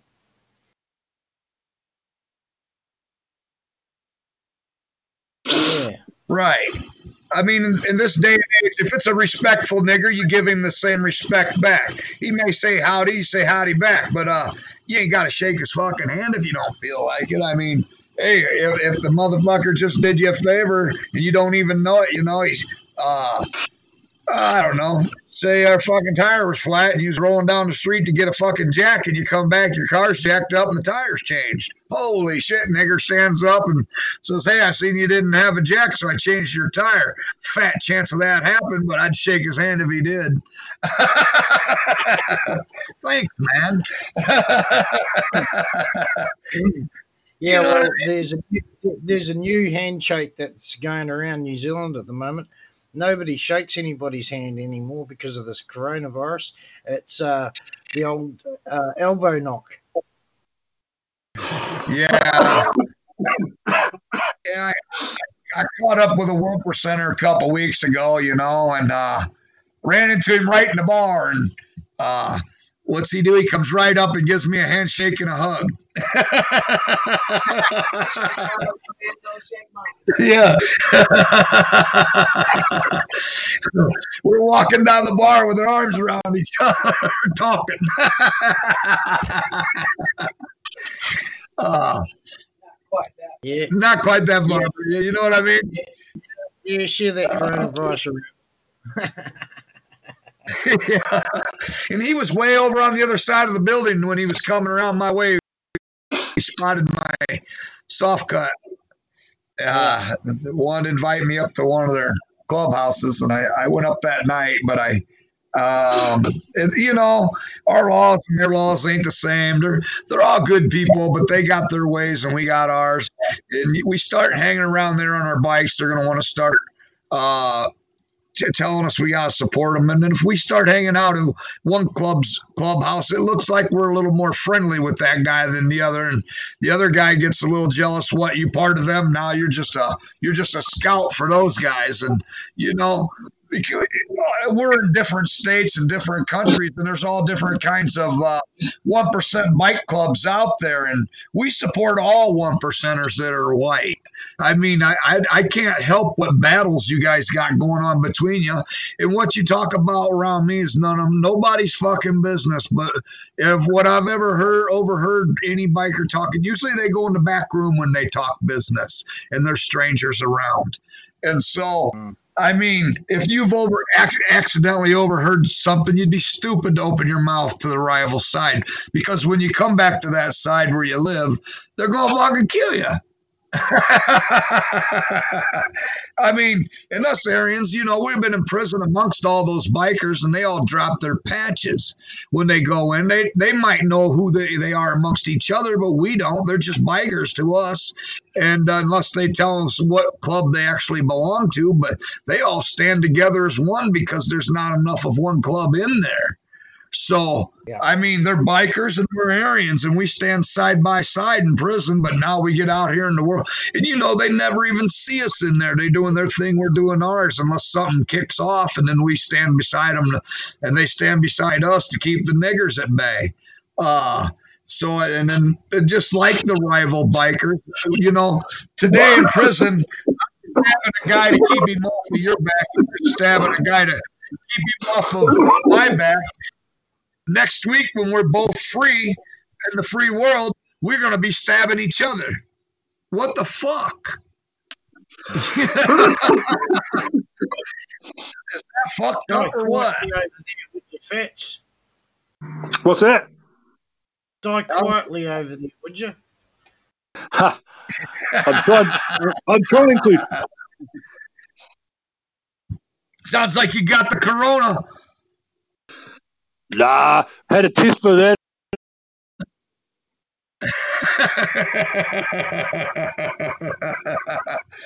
I got oh, allergies. When I talk to the boss, he always teases me. He, just he, he got corona. He, he, he, reckons he's had the coronavirus test. Um, I refuse flatly to do that. As soon as you fucking do a coronavirus test, they got your DNA, mate. They fucking got your number. Yes, sir. Yes, sir. That's no lie there. And the time uh, they don't even test anything. They just send it in an empty vial and comes back positive. Yes, Brooks says a lot of times they don't even test anything. They send in an empty bottle and it comes back positive. Yeah, yeah. Yeah, well, yeah. Uh, so another theory was that when they were sticking the, the tongue depressors in people's fucking mouths, they were actually giving them the coronavirus on purpose. You, you know now uh, in Illinois, here in America, in the state of Illinois, when you every inmate that gets out of prison or goes in has to give their DNA up to be released, and they also sign oh. a paper that says they'll never try to get their gun rights back again. Oh wow! Yeah, ain't that fucked up? That's fucked up, all right. Yeah. Well, so I mean, that's how bad the liberals taken over. Yeah, and it's time for the right to start fighting back, and, and we need more white minded people to stand up and get involved with Parliament so that we can change it. And if there's anybody out there that's interested in getting involved in parliamentary business and joining a political party and, and getting into uh, Parliament, if you're white minded, you should be getting in touch with the uh, Aryan Nations, um, Sadistic Souls MCs, and have a word to us because we'd support the hell out of you. hey, now everybody's got to wear a mask downtown. What do they say? These white people, you don't have to wear the cone hat, but what if you got a Ku Klux Klan face mask and wore it downtown? Covers your face and uh, it's real nice, heavy material. Nothing's going to get through it. Um, I, had my. Uh, they really sadistic, I had my sadistic skull fucking face mask on when I went to the supermarket quite a few times, and they had security guards outside, and security guards looking at me funny, like you know, because I've got the sadistic soul's fucking face mask on, and he says, uh, "Can you take that off?" I said, "No, sorry, I cannot." No, sir, I want to get corrupt. Ain't no fucking way I'm taking my mask off, motherfucker. Hey, haven't you heard of coronavirus? And he's a security guard, you know? It's because you're Yeah. looking intimidating. It's because you're looking a bit intimidating, man.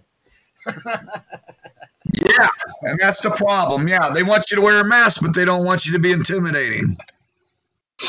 Hmm. Oh, well, maybe I'll go and buy Yeah. myself a butterfly, uh, one with a picture of a butterfly on it or something. Is that not intimidating? I bet you don't have to wear a mask in a bank. it says remove hat and glasses and mask. no mask allowed. Yeah, well, that's a bit stupid, isn't it? I mean, I'm not going to go Yeah. to a bank and talk to a fucking teller without my mask on if I'm, you know, less than one meter away from the person. You know, that's just spreading the virus everywhere, isn't it?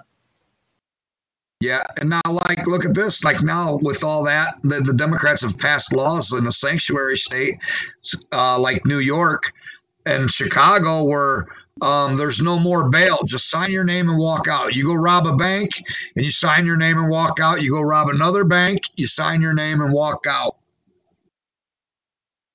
Really? Yes. And that's what's going on. They're not robbing banks yet, but they're robbing and raping and stealing. Look it up on YouTube, man. It's going fucking nuts. And uh and they've they've reli- they, they've passed laws that's saying that there's no more cash bail. You just sign your name and go. They write it down the crime you did and they give you a court date and you walk out the door. Yeah, and if he's going to turn up, yeah, right.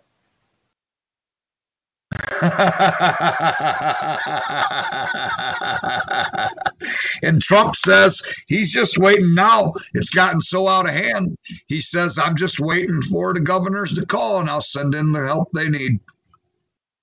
Yeah, national Guard. But he, he ain't gonna if he don't help you, if he helps either way, he's fucked. Damned if he does, damned if he don't. It's Trump, you know. If he sends Yeah. troops in to help him, uh, the, they didn't ask for it. If he don't send troops in, well, then you know you just letting them kill each other. You're racist. He can't win. There's no way of winning. Uh, we're He's racist fight either him. way. We lost Savage. Yeah, he dropped off somewhere. Oh, I bet you ten bucks he went to check out that New York City thing. Be careful; it might be coming country because your your the lady in your country she tends to follow that type of stuff. yeah, she's um she's pretty up to date with all that sort of stuff. Yeah, she's liable to just say the same thing. No more, no more cash bails. Let's just uh, sign your name, write down the charge, and let them go. I mean, look what that does to the criminal mind. Like it don't fucking matter. I can just get away with it again and again and again. That's why. Ah. and then they want to defund the police. You know, defunding the police only cuts the restraints off the white man's hands. Well, that's the way I was looking at it. By defunding the police, it gives the white men the right to, to defend themselves. Yeah, now we can talk racist and we can come out there and stand with guns and ropes and you can call us racist as we're fucking killing your ass off because we ain't gonna let you tear down our shit and rape and rob our family and and and take everything out of our house. Some of these states has gone so far now is to say Okay, if you somebody out in California, if you call the police because somebody's broken into your house and you need help, you're racist because you need help.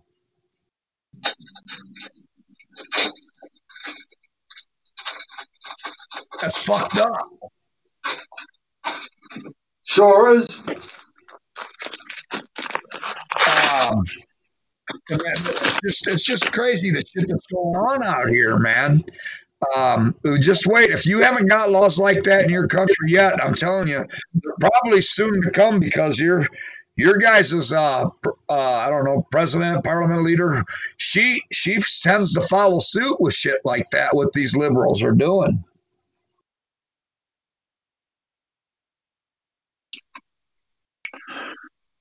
Yeah, she's she's a little bit soft in that way, but uh, she's definitely been staunch with this coronavirus buzz. Oh yeah, she's quick to lock you guys down. Are you still locked down? Now we're in level one. Basic, basically, got ninety nine percent of our freedoms back, and countries back to work. Yeah. Yeah. Yeah, that's straight. And look at England, man. I wish Ice was on here because he's been showing us some crazy shit on our private channel, uh, sending those links and stuff in there, that the shit that's going on in the UK. I mean, they're acting up just as bad over there, tearing down statues. They ain't tearing down statues in your country yet, are they? Yep. Yeah, yeah. There's well, they're doing it everywhere, I guess. Uh, and how they get away with it, I don't know. You think, you know, if, if a bunch of us guys was to go down there and start doing that shit, they'd have us locked, stock and barrel, the whole crew rounded up and locked. We might even be executed.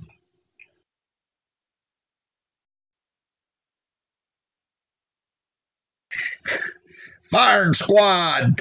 These white boys was tearing shit up. What does Dad say about it? I don't remember. Good. Let them tear them all down. Maybe these fucking these motherfuckers might start standing up for what's what what they should be doing. Yeah, yeah, that's right. Boss, boss says just let them tear it up. Let them tear it up because, and maybe these motherfuckers will wake up and and start putting their foot down and saying, look, realizing what they're allowing them to do. I mean, that's all we can do as white supremacists here. I mean, they got our hands tied so fucking bad. If they're expecting us to go out there and make a stand, they're they're they're mistaken because they've got us tied so far down. We can't even. uh That's not what we're here for. uh, yeah, that's not what we're here for. Wait a minute, we got a hand raised here. Uh, two chats. Mute, mute. Savage is on mute. Oh fuck! Sorry about that, Savage. I thought I unmuted you, and then you come went out and came back. You there now? Oh, Savage on this one. Is he's unmuted? So, oh, this one's muted too. What the fuck? You there? Yep. Hey. Hello. Hello. Okay, you guys are back. Savage ain't muted no more either, is he? Yeah, I've got a hand beside me, but I don't know how to get rid of it. Hello. Hello. Yeah, mine too. It's one hand raised. Yeah, that's that's me. Ah, but I'm it's right here. Savage. I got his uh, mic says mu- uh, it's not muted. Uh, he may he may have disappeared on us. I don't know. He might have um, run off somewhere. Yeah, I didn't see it right away. He might be uh he might be just sitting low. He might have went out for a soda or something. Uh yeah, but I mean it's getting stupid out there, man. Uh like the boss says you can't do nothing but let them we can't do nothing as sadistic souls until they come knocking on our door. That's just the way boss put it to us. I mean, you can't go out there looking for trouble with the niggers. We can't go out on the corner and yell with a bullhorn. We can't talk to the media. We can't talk to the newspapers. Oh, we can, but it ain't gonna land us very far. we toss them out for that shit. I mean, and it ain't going to get you very far. They're just going to turn your words around and twist them to make you look like an idiot. Uh, and, and, a, and a hateful supremacist like you're looking to be the Unabomber, uh, next Unabomber in line or something, you know? Uh, it, it's just straight stupid how bad they got any white power group looking. I mean, we get out there and try to help our community. We do a heroin drive, and when we pull up to that uh, the heroin awareness program. Them there's niggers and everything standing out there. They see us pull up with our Ku Klux Klan patches and swastikas and lightning bolts, and they're all happy to see us because we know they're uh, helping them raise money to save more addicts in their fucking neighborhood. They know what the dope's doing to them. Uh, yeah, it's not something that we get involved with over here, though. I mean, uh, uh, there's an epidemic of uh, drug use in New Zealand, but we're not going to do anything to bloody well um, help them out because they're fucking idiots for doing it in the first place. Um, and as far as uh, what Fats was saying earlier about uh, our Prime Minister and how she was doing a good thing on the coronavirus, she isn't actually doing a good thing on the coronavirus at all. I mean, she's just a two-faced fucking bitch, horse face that is making out that she's doing good when she's actually doing no good at all. I mean, she didn't close our borders. We, we ended up getting coronavirus coming back into the, our country when we didn't have it, when we killed it, and she let more people come into the country, and the next minute it's back on the rise again. I mean, there's people getting infected with coronavirus even today, and they're not even advertising the fact because she's trying to make herself look good. And this, the problem right. with our prime minister is she's actually a Freemason. She's a top um, high society Freemason up there in the top of the Freemasons as a woman, and they've got a special name for her. And um, yeah, I was talking to a brother the other day, and, and he told me what that was, but I've forgotten what it was. But basically, oh. they're, they're lying through their teeth, left, right, and centre, and they're just trying to basically get in as many refugees as they can so they can increase the amount of money they make from tax. And in the meantime, we've right. got no housing, no jobs, everybody's starving, the whole country's turning to shit, and we're going into a recession. Yeah, that's what they're trying to do here. The same thing the Democrats are doing. They're how, pushing. How bad is the infections? How bad are the infections over there? It, how bad is it? You know, I went to town that day. I talked to you, and you asked me if I knew anybody or uh, uh knew anybody yeah, that knew yeah. anybody that died from the coronavirus. And I asked yeah. a few people, clerks and shit around the stores where I went that day. Every place I had to stop, the pet store, the head shop, fucking. Uh, I stopped at the grocery store and I stopped at the gas station, and not anybody else knew or, or even heard of anybody they knew of dying or any friends of friends. So it's a cold. The flu. It's the flu. It's like the bird flu or the Taiwan flu or the swine flu. All them fucking yeah. stupid flus you get that killed extra people. That's all this coronavirus is. I know a guy that caught it, didn't kill him. He drank enough booze. His body system should be weak enough by now. He's older fella too, and uh, it probably should have killed him, and it didn't. Yeah.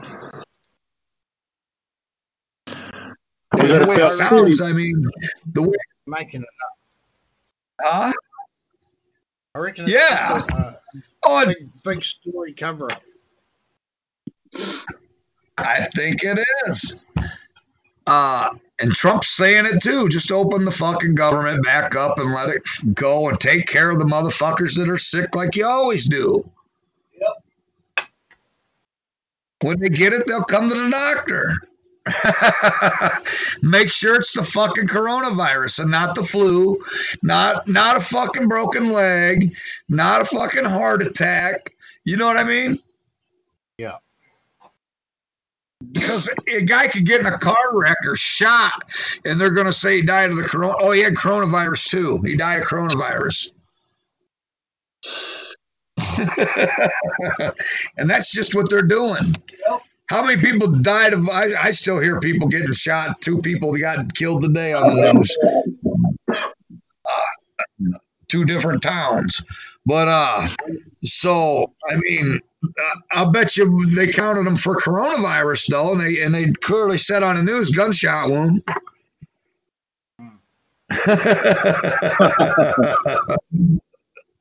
What is that? But Uh, corona, corona lead poisoning. Yeah. Yeah, the guy was drinking Corona that shot him.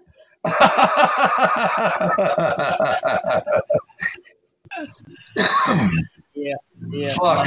they, yeah, a lot of people have fucking started drinking Corona because uh, the the virus is called coronavirus. So the sales on Corona itself went up through the roof. no shit. No shit. Yeah. And if they get sick, that's where they got it. no, that fucker knew what he was doing in China, man. Like I was saying, he hit the town right next to the town where they where every country sends their college kids to learn about China.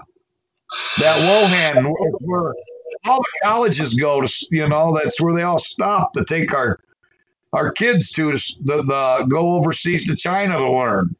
And uh and it just seems funny that the next town over is where it started.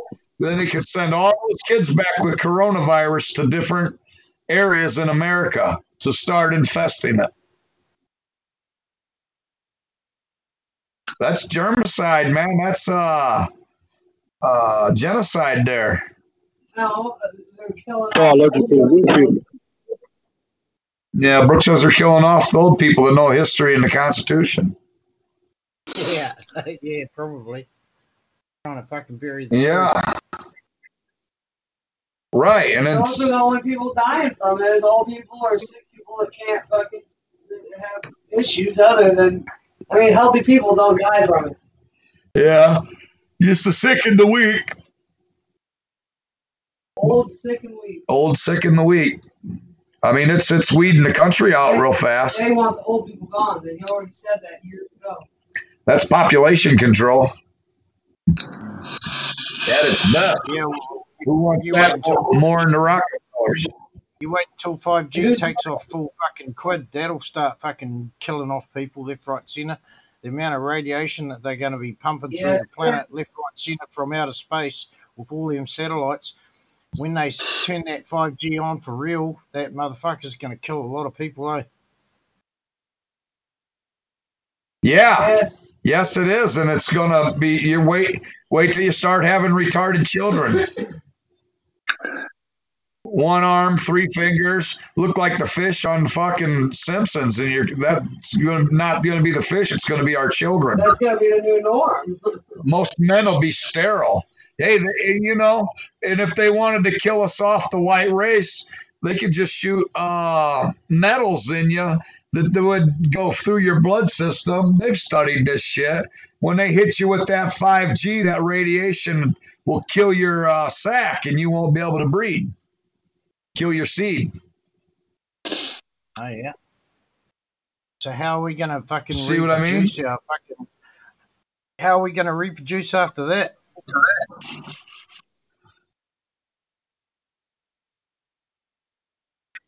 Are we going to have to go to the. Uh, Tinfoil the- underwear, son. Tinfoil underwear. Brooke says Oh, yeah, tinfoil underwear. We're going to have to go down to the local fucking uh, sperm bank and fucking borrow some fucking nigger's sperm to have a baby now. Is that what it is? yeah. Oh. Lead line, lead line jockstrap.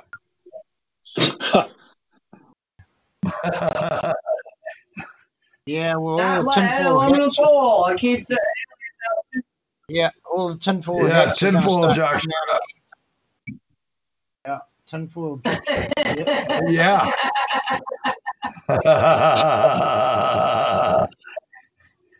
yeah, but I mean, what are you going to do? I mean, there's it's so in high demand, and and I don't even think it's in such high demand because my 4G is fucking fast enough for me. But 5G, they're trying to what they're trying to do is open the gates of hell.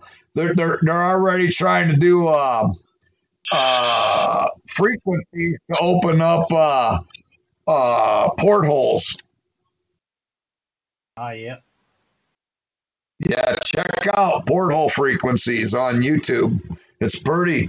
They they've debunked a bunch of them, but just the fact that there's uh, a video out there showing what it's like, um, just like Hitler was trying to win the war, he he he even turned to the uh, sadist preachers and was uh, doing Satanism, trying to you know use Satan to win the war, help him win the war.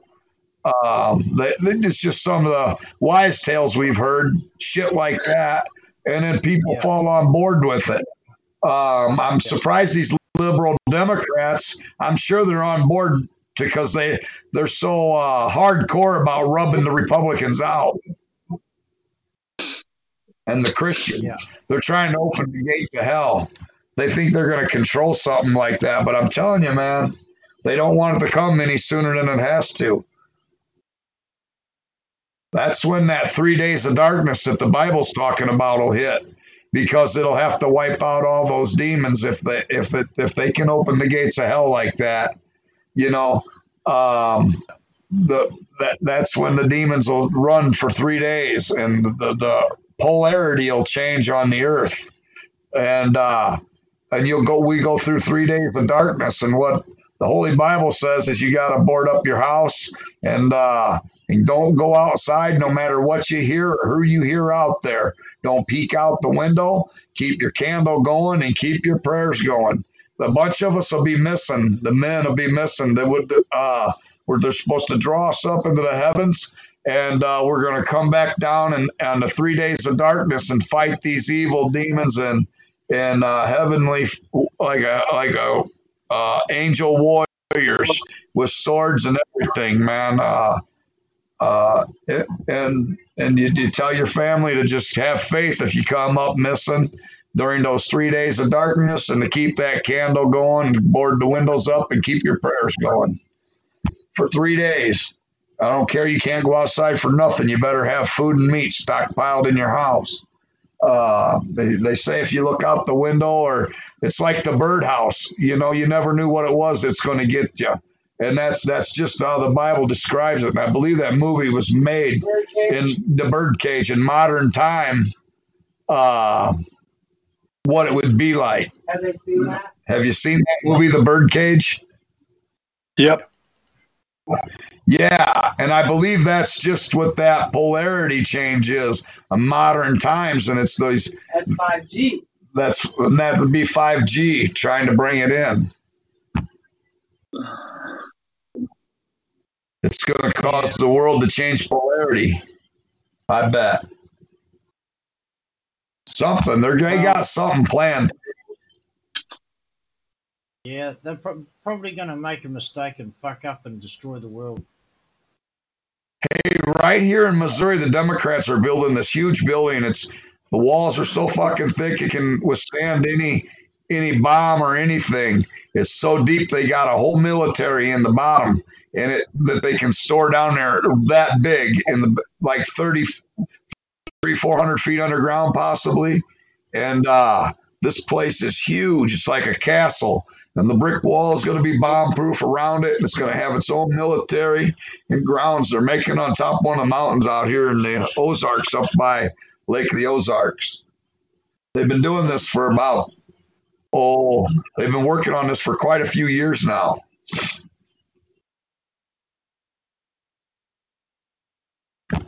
Yeah, Got fucked up. Paranoia. Bug out paranoia. Yeah, and it's our leaders that are doing it. The Democratic Party is building this shelter, and it's big enough to hold an army. So if something hits the world, they can go in there and they can withstand anything, any bomb, any tornado, anything they got, and uh, and then come out when they think it's safe and uh, and have food and an army to take over anything they need. Oh yeah, so what do they need the army for? Who are they going to take it from? I mean, are they thinking that people are still They're gonna gonna take- alive? Right. And then they'll have to take the rest of the world over and make slaves out of those people to, to grow the food and hunt the food and process it that they'll be needing when they run out of food. Yeah. Yep. He's going to try to start civilization all over and, and write a whole new one world order. Oh, yeah. Reckon that's going to happen, do you? Yeah. That, that's what it's looking like. Don't you guys? Don't it kind of seem that way? The way their whole, I mean, white men are known to be anywhere we go, we conquer. Look at America. Look at England. Look at all these white countries we we rolled into and conquered these. France and Spain. There's 12 white countries we've conquered.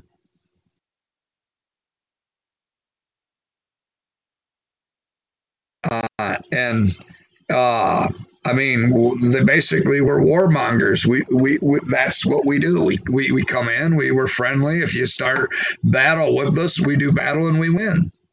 Uh, there's no losing for us. And then now they got our hands tied. I mean, if they was to cut the white guys loose on BLM, that should stop right now.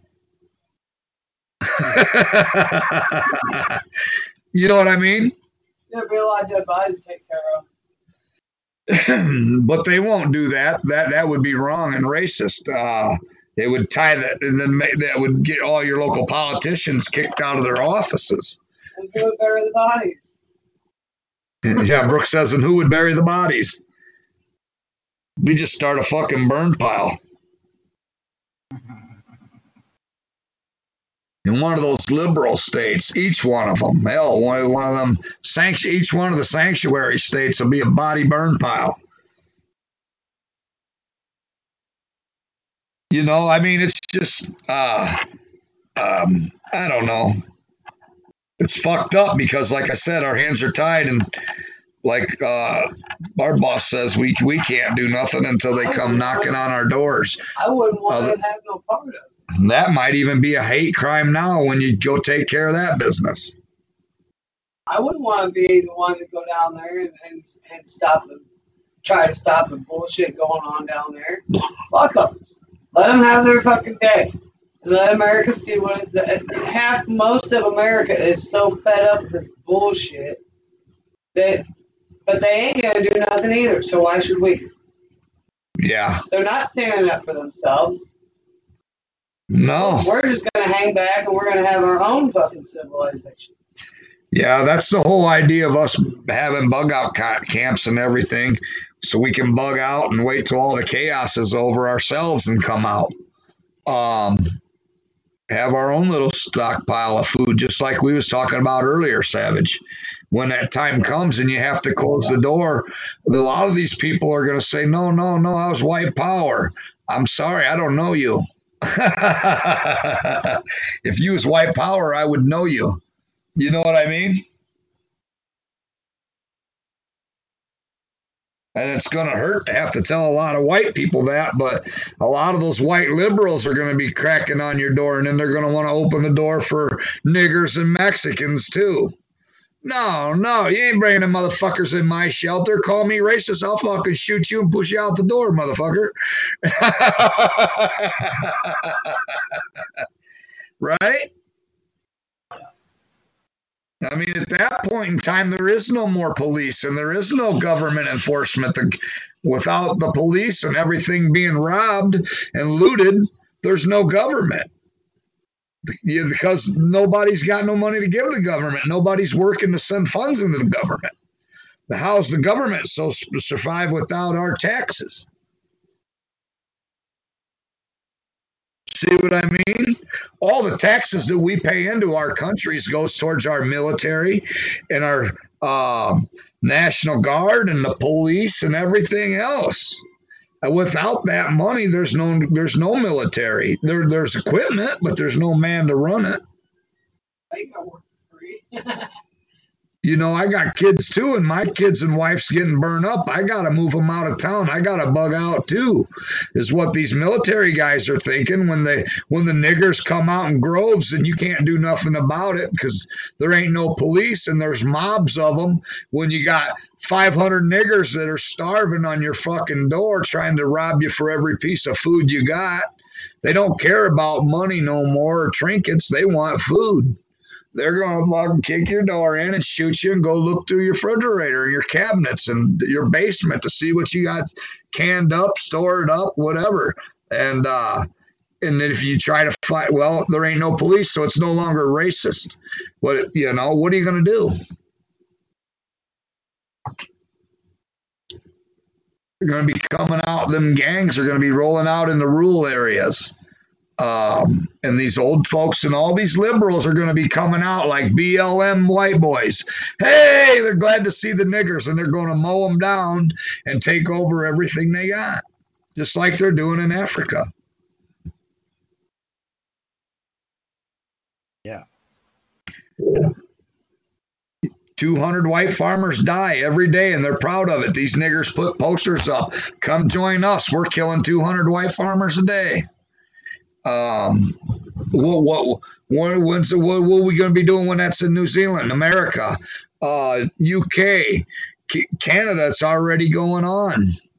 It's starting to happen there, but it's not the niggers, it's the Muslims, just as good as the niggers, because these Black Panthers ran to the Muslims in the beginning and they've started an army with these niggers and they've come to our cities and they've taught these ghetto niggers. They're teaching these ghetto niggers how to act. They started with the gangbangers in prison. I did when I was in there in the 90s, I don't know when you got if you guys were in prison or anything, but them vice lord niggers here in America are the ones that started going Muslims first. Bunch of gangbangers. It, it was the El Rukn, and that was a larger branch of the vice lords that was paid to terrorize 13 cities in this United States back in the early 80s. So, I mean, these Muslims have been coming in on us for quite some time, working our, our local uh, gangbangers. Yeah, over here they've yeah. the same thing. Population, and um, recruiting uh, the mongrel mob members for uh, becoming Muslim. I mean, even over here, we yeah. have a, a, national rugby team is called the All Blacks, right? And everybody knows who the All Blacks are. But they've even fucking recruited people that are uh, in our All, All Blacks team, our country fucking team, and they've recruited them and turned them into Muslims. Right, right. Yeah, and that's what they're doing, and uh, and it won't be long before they've, you know, the vice lords, all these other niggers will see the power they got because they got this Muslim backing. Now they got now they got gun runners. I mean, hey, what better way to run guns and drugs into a neighborhood to block off a street and fucking have a big protest going on. You send in a couple Black Panthers to do their thing. What's their thing? Shooting cops. And then you got the businessman that when all the cops run down there to where the fucking cop shootings at in the city, you know, as soon as they say cop down, every cop fucking peels out and heads to that area to find that son of a bitch. And there's no cops anywhere in the city. And they come in the back door with that fentanyl and guns and pass them out to all the fucking gangbangers. And then the next thing you know, for the next three weeks, you hear them dropping like flies. We seen it in the Obama area when these niggers were acting up in full force. And the next thing you know, it's a big uh, fentanyl overdose in the whole neighborhood three weeks after they leave town. So how's this dope getting in and all these guns? They're coming in the back door when they shoot a fucking cop. And now the cops are getting wise too. I mean, we've said it so many times on our show, they probably got to figure it's right.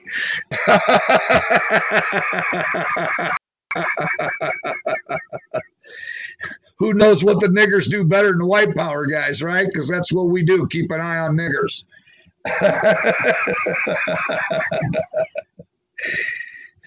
uh, uh, and uh, and bitch about the shit they get away with while our hands are tied.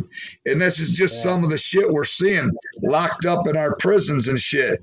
And and but yet our hands are tied. We can't fucking step out, speak out, or stand up. What the fuck?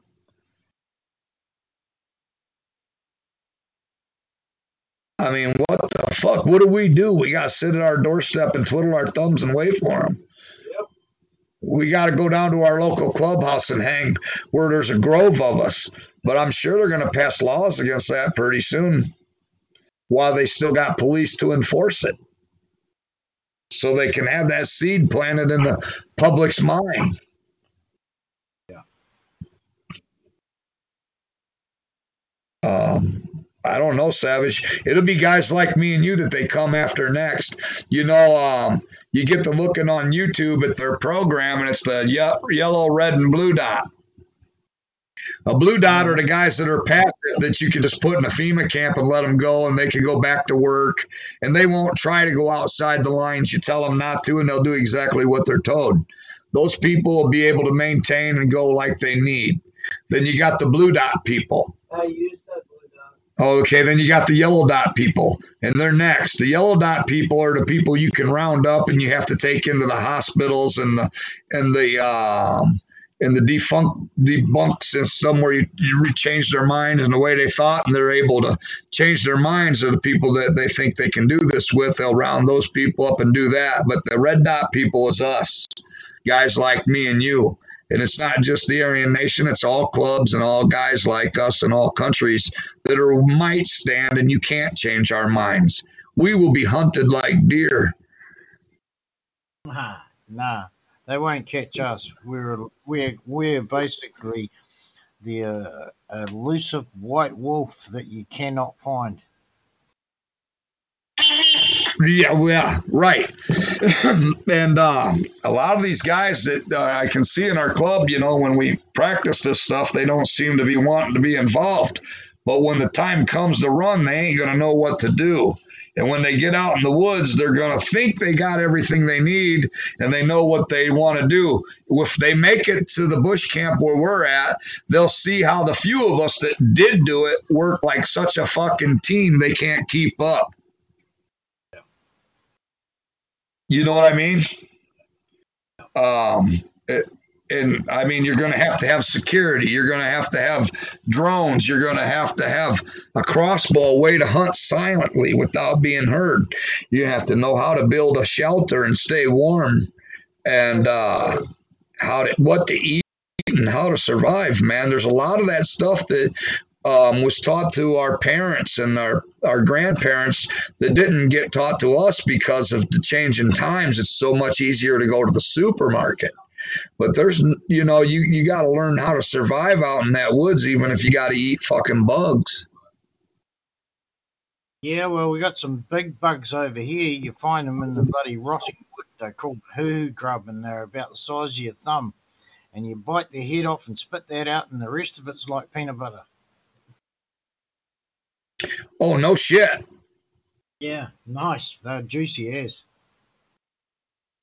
Crunchy peanut butter. Crunchy peanut butter, Brooks says. no, no, they're not. They're um, they're basically like um, an oversized maggot, and um, they're probably you know roughly around about the size of your, your thumb, and uh, they've got a little black oh. head on them, and they look like the they've got tires all the way around them, all the way down, and they're white. And uh, Lishimo is when you're out. The, the hardest thing to do is stick that son of in your mouth and eat it. Yeah, if you've got no food, huhu grubs are the way to go. yeah. Yeah. Yeah, we have fresh, freshwater crayfish oh, as well. Oh yeah, yeah. But you know they'll have all the waterways blocked. Like, see, I, I the biggest problem I see with uh, bugging out, and you know, uh, here they're, they're going to have you locked by water, the Mississippi. You're either going to be on the one side of the Mississippi or the other, and they'll have every entrance and most of the the banks, the and dam, locks and dams will be guarded by guard. Yeah, so it's well, going to be real hard to find across the Mississippi, got, and you have to have somebody wait.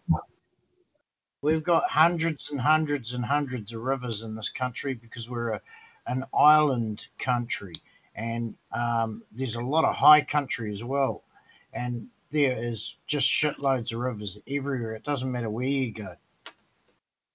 Yeah, up by uh up by Minnesota, the, the Mississippi's so fucking wide you can't see all the way across it. And uh wow. And down by and down in the middle here, down by St. Louis area, it's at least a quarter mile wide at the some of the smallest points. And uh and then it goes that wide all the way to fucking Texas and dumps out into the ocean. Oh wow yeah. get across all that then. Yeah, big bridges, big uh cable bridges. Oh yeah. Yeah. Uh quarter mile they they got all the short short spots covered with bridges. But the wide spots, you know, you have to drive around to get across the state line.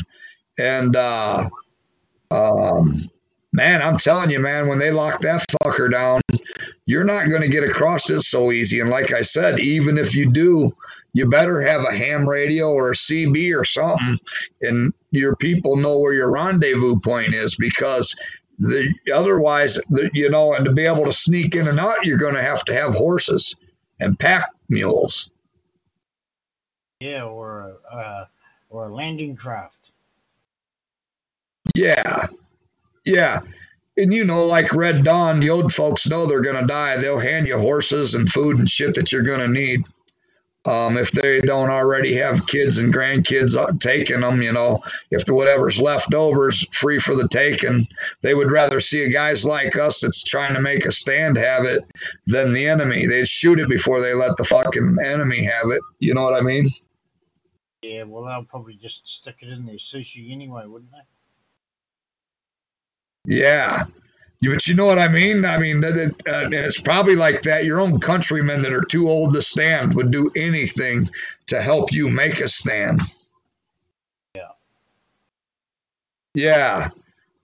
Um, and that's that's the type of stuff. Uh, uh, I mean, guys like us have to hope for and count on when you're when it does come time to bush out because you're going to come across a farmer. He's either going to help you or report you.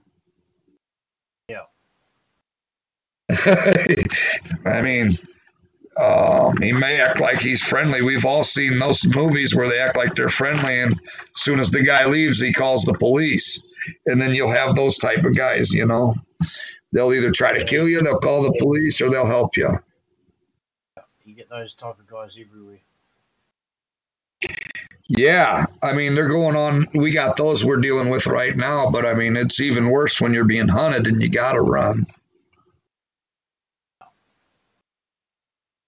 Uh, yeah, it's fucked up. But guys, you know what? We're running into 9/11. Yep. Uh, okay. Let's say we call a show and we can pick up and uh, and uh, we can have them come back and we'll run a part two next week if we want. How victory. We can get a couple other guys to listen to this week's show and they can dive in and and uh, get in on uh, uh, with us. I'm sure there'll be some people with some um, some new material and stuff that they want to share and, and talk about.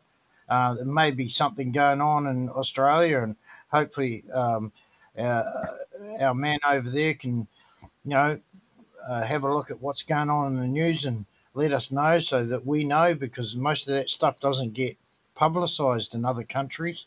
It's blocked, you know. Yeah, take just go like a Harry Caray or something, the, the big uh, sports announcer for the Chicago Cubs.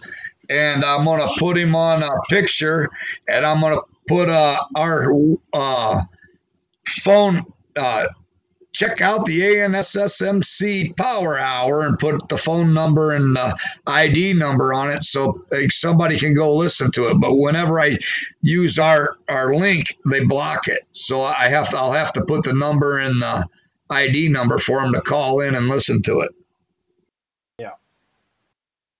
Yeah, and like I said, I'll just use a old Harry Caray, like the big sports announcer for the Cubs. I, I kind of liked Harry Caray, but before he died, and uh, I'll put something like that up first to so we can start getting some people from the public off the social media that well you know anymore we got our friends pretty much narrowed down to people that's not going to report us you might get one of their friends that accidentally slips by and sees something you put up and tell on you. But other than that, we all pretty much got our pages locked down to who's who. Yeah. So, uh, um, I guess we'll call tonight. I'll say this is the ANSSMC Power Hour for July 16th. 2020, and uh, we'll see you guys next week. Hail victory. Hail victory, brother. Hail victory, guys.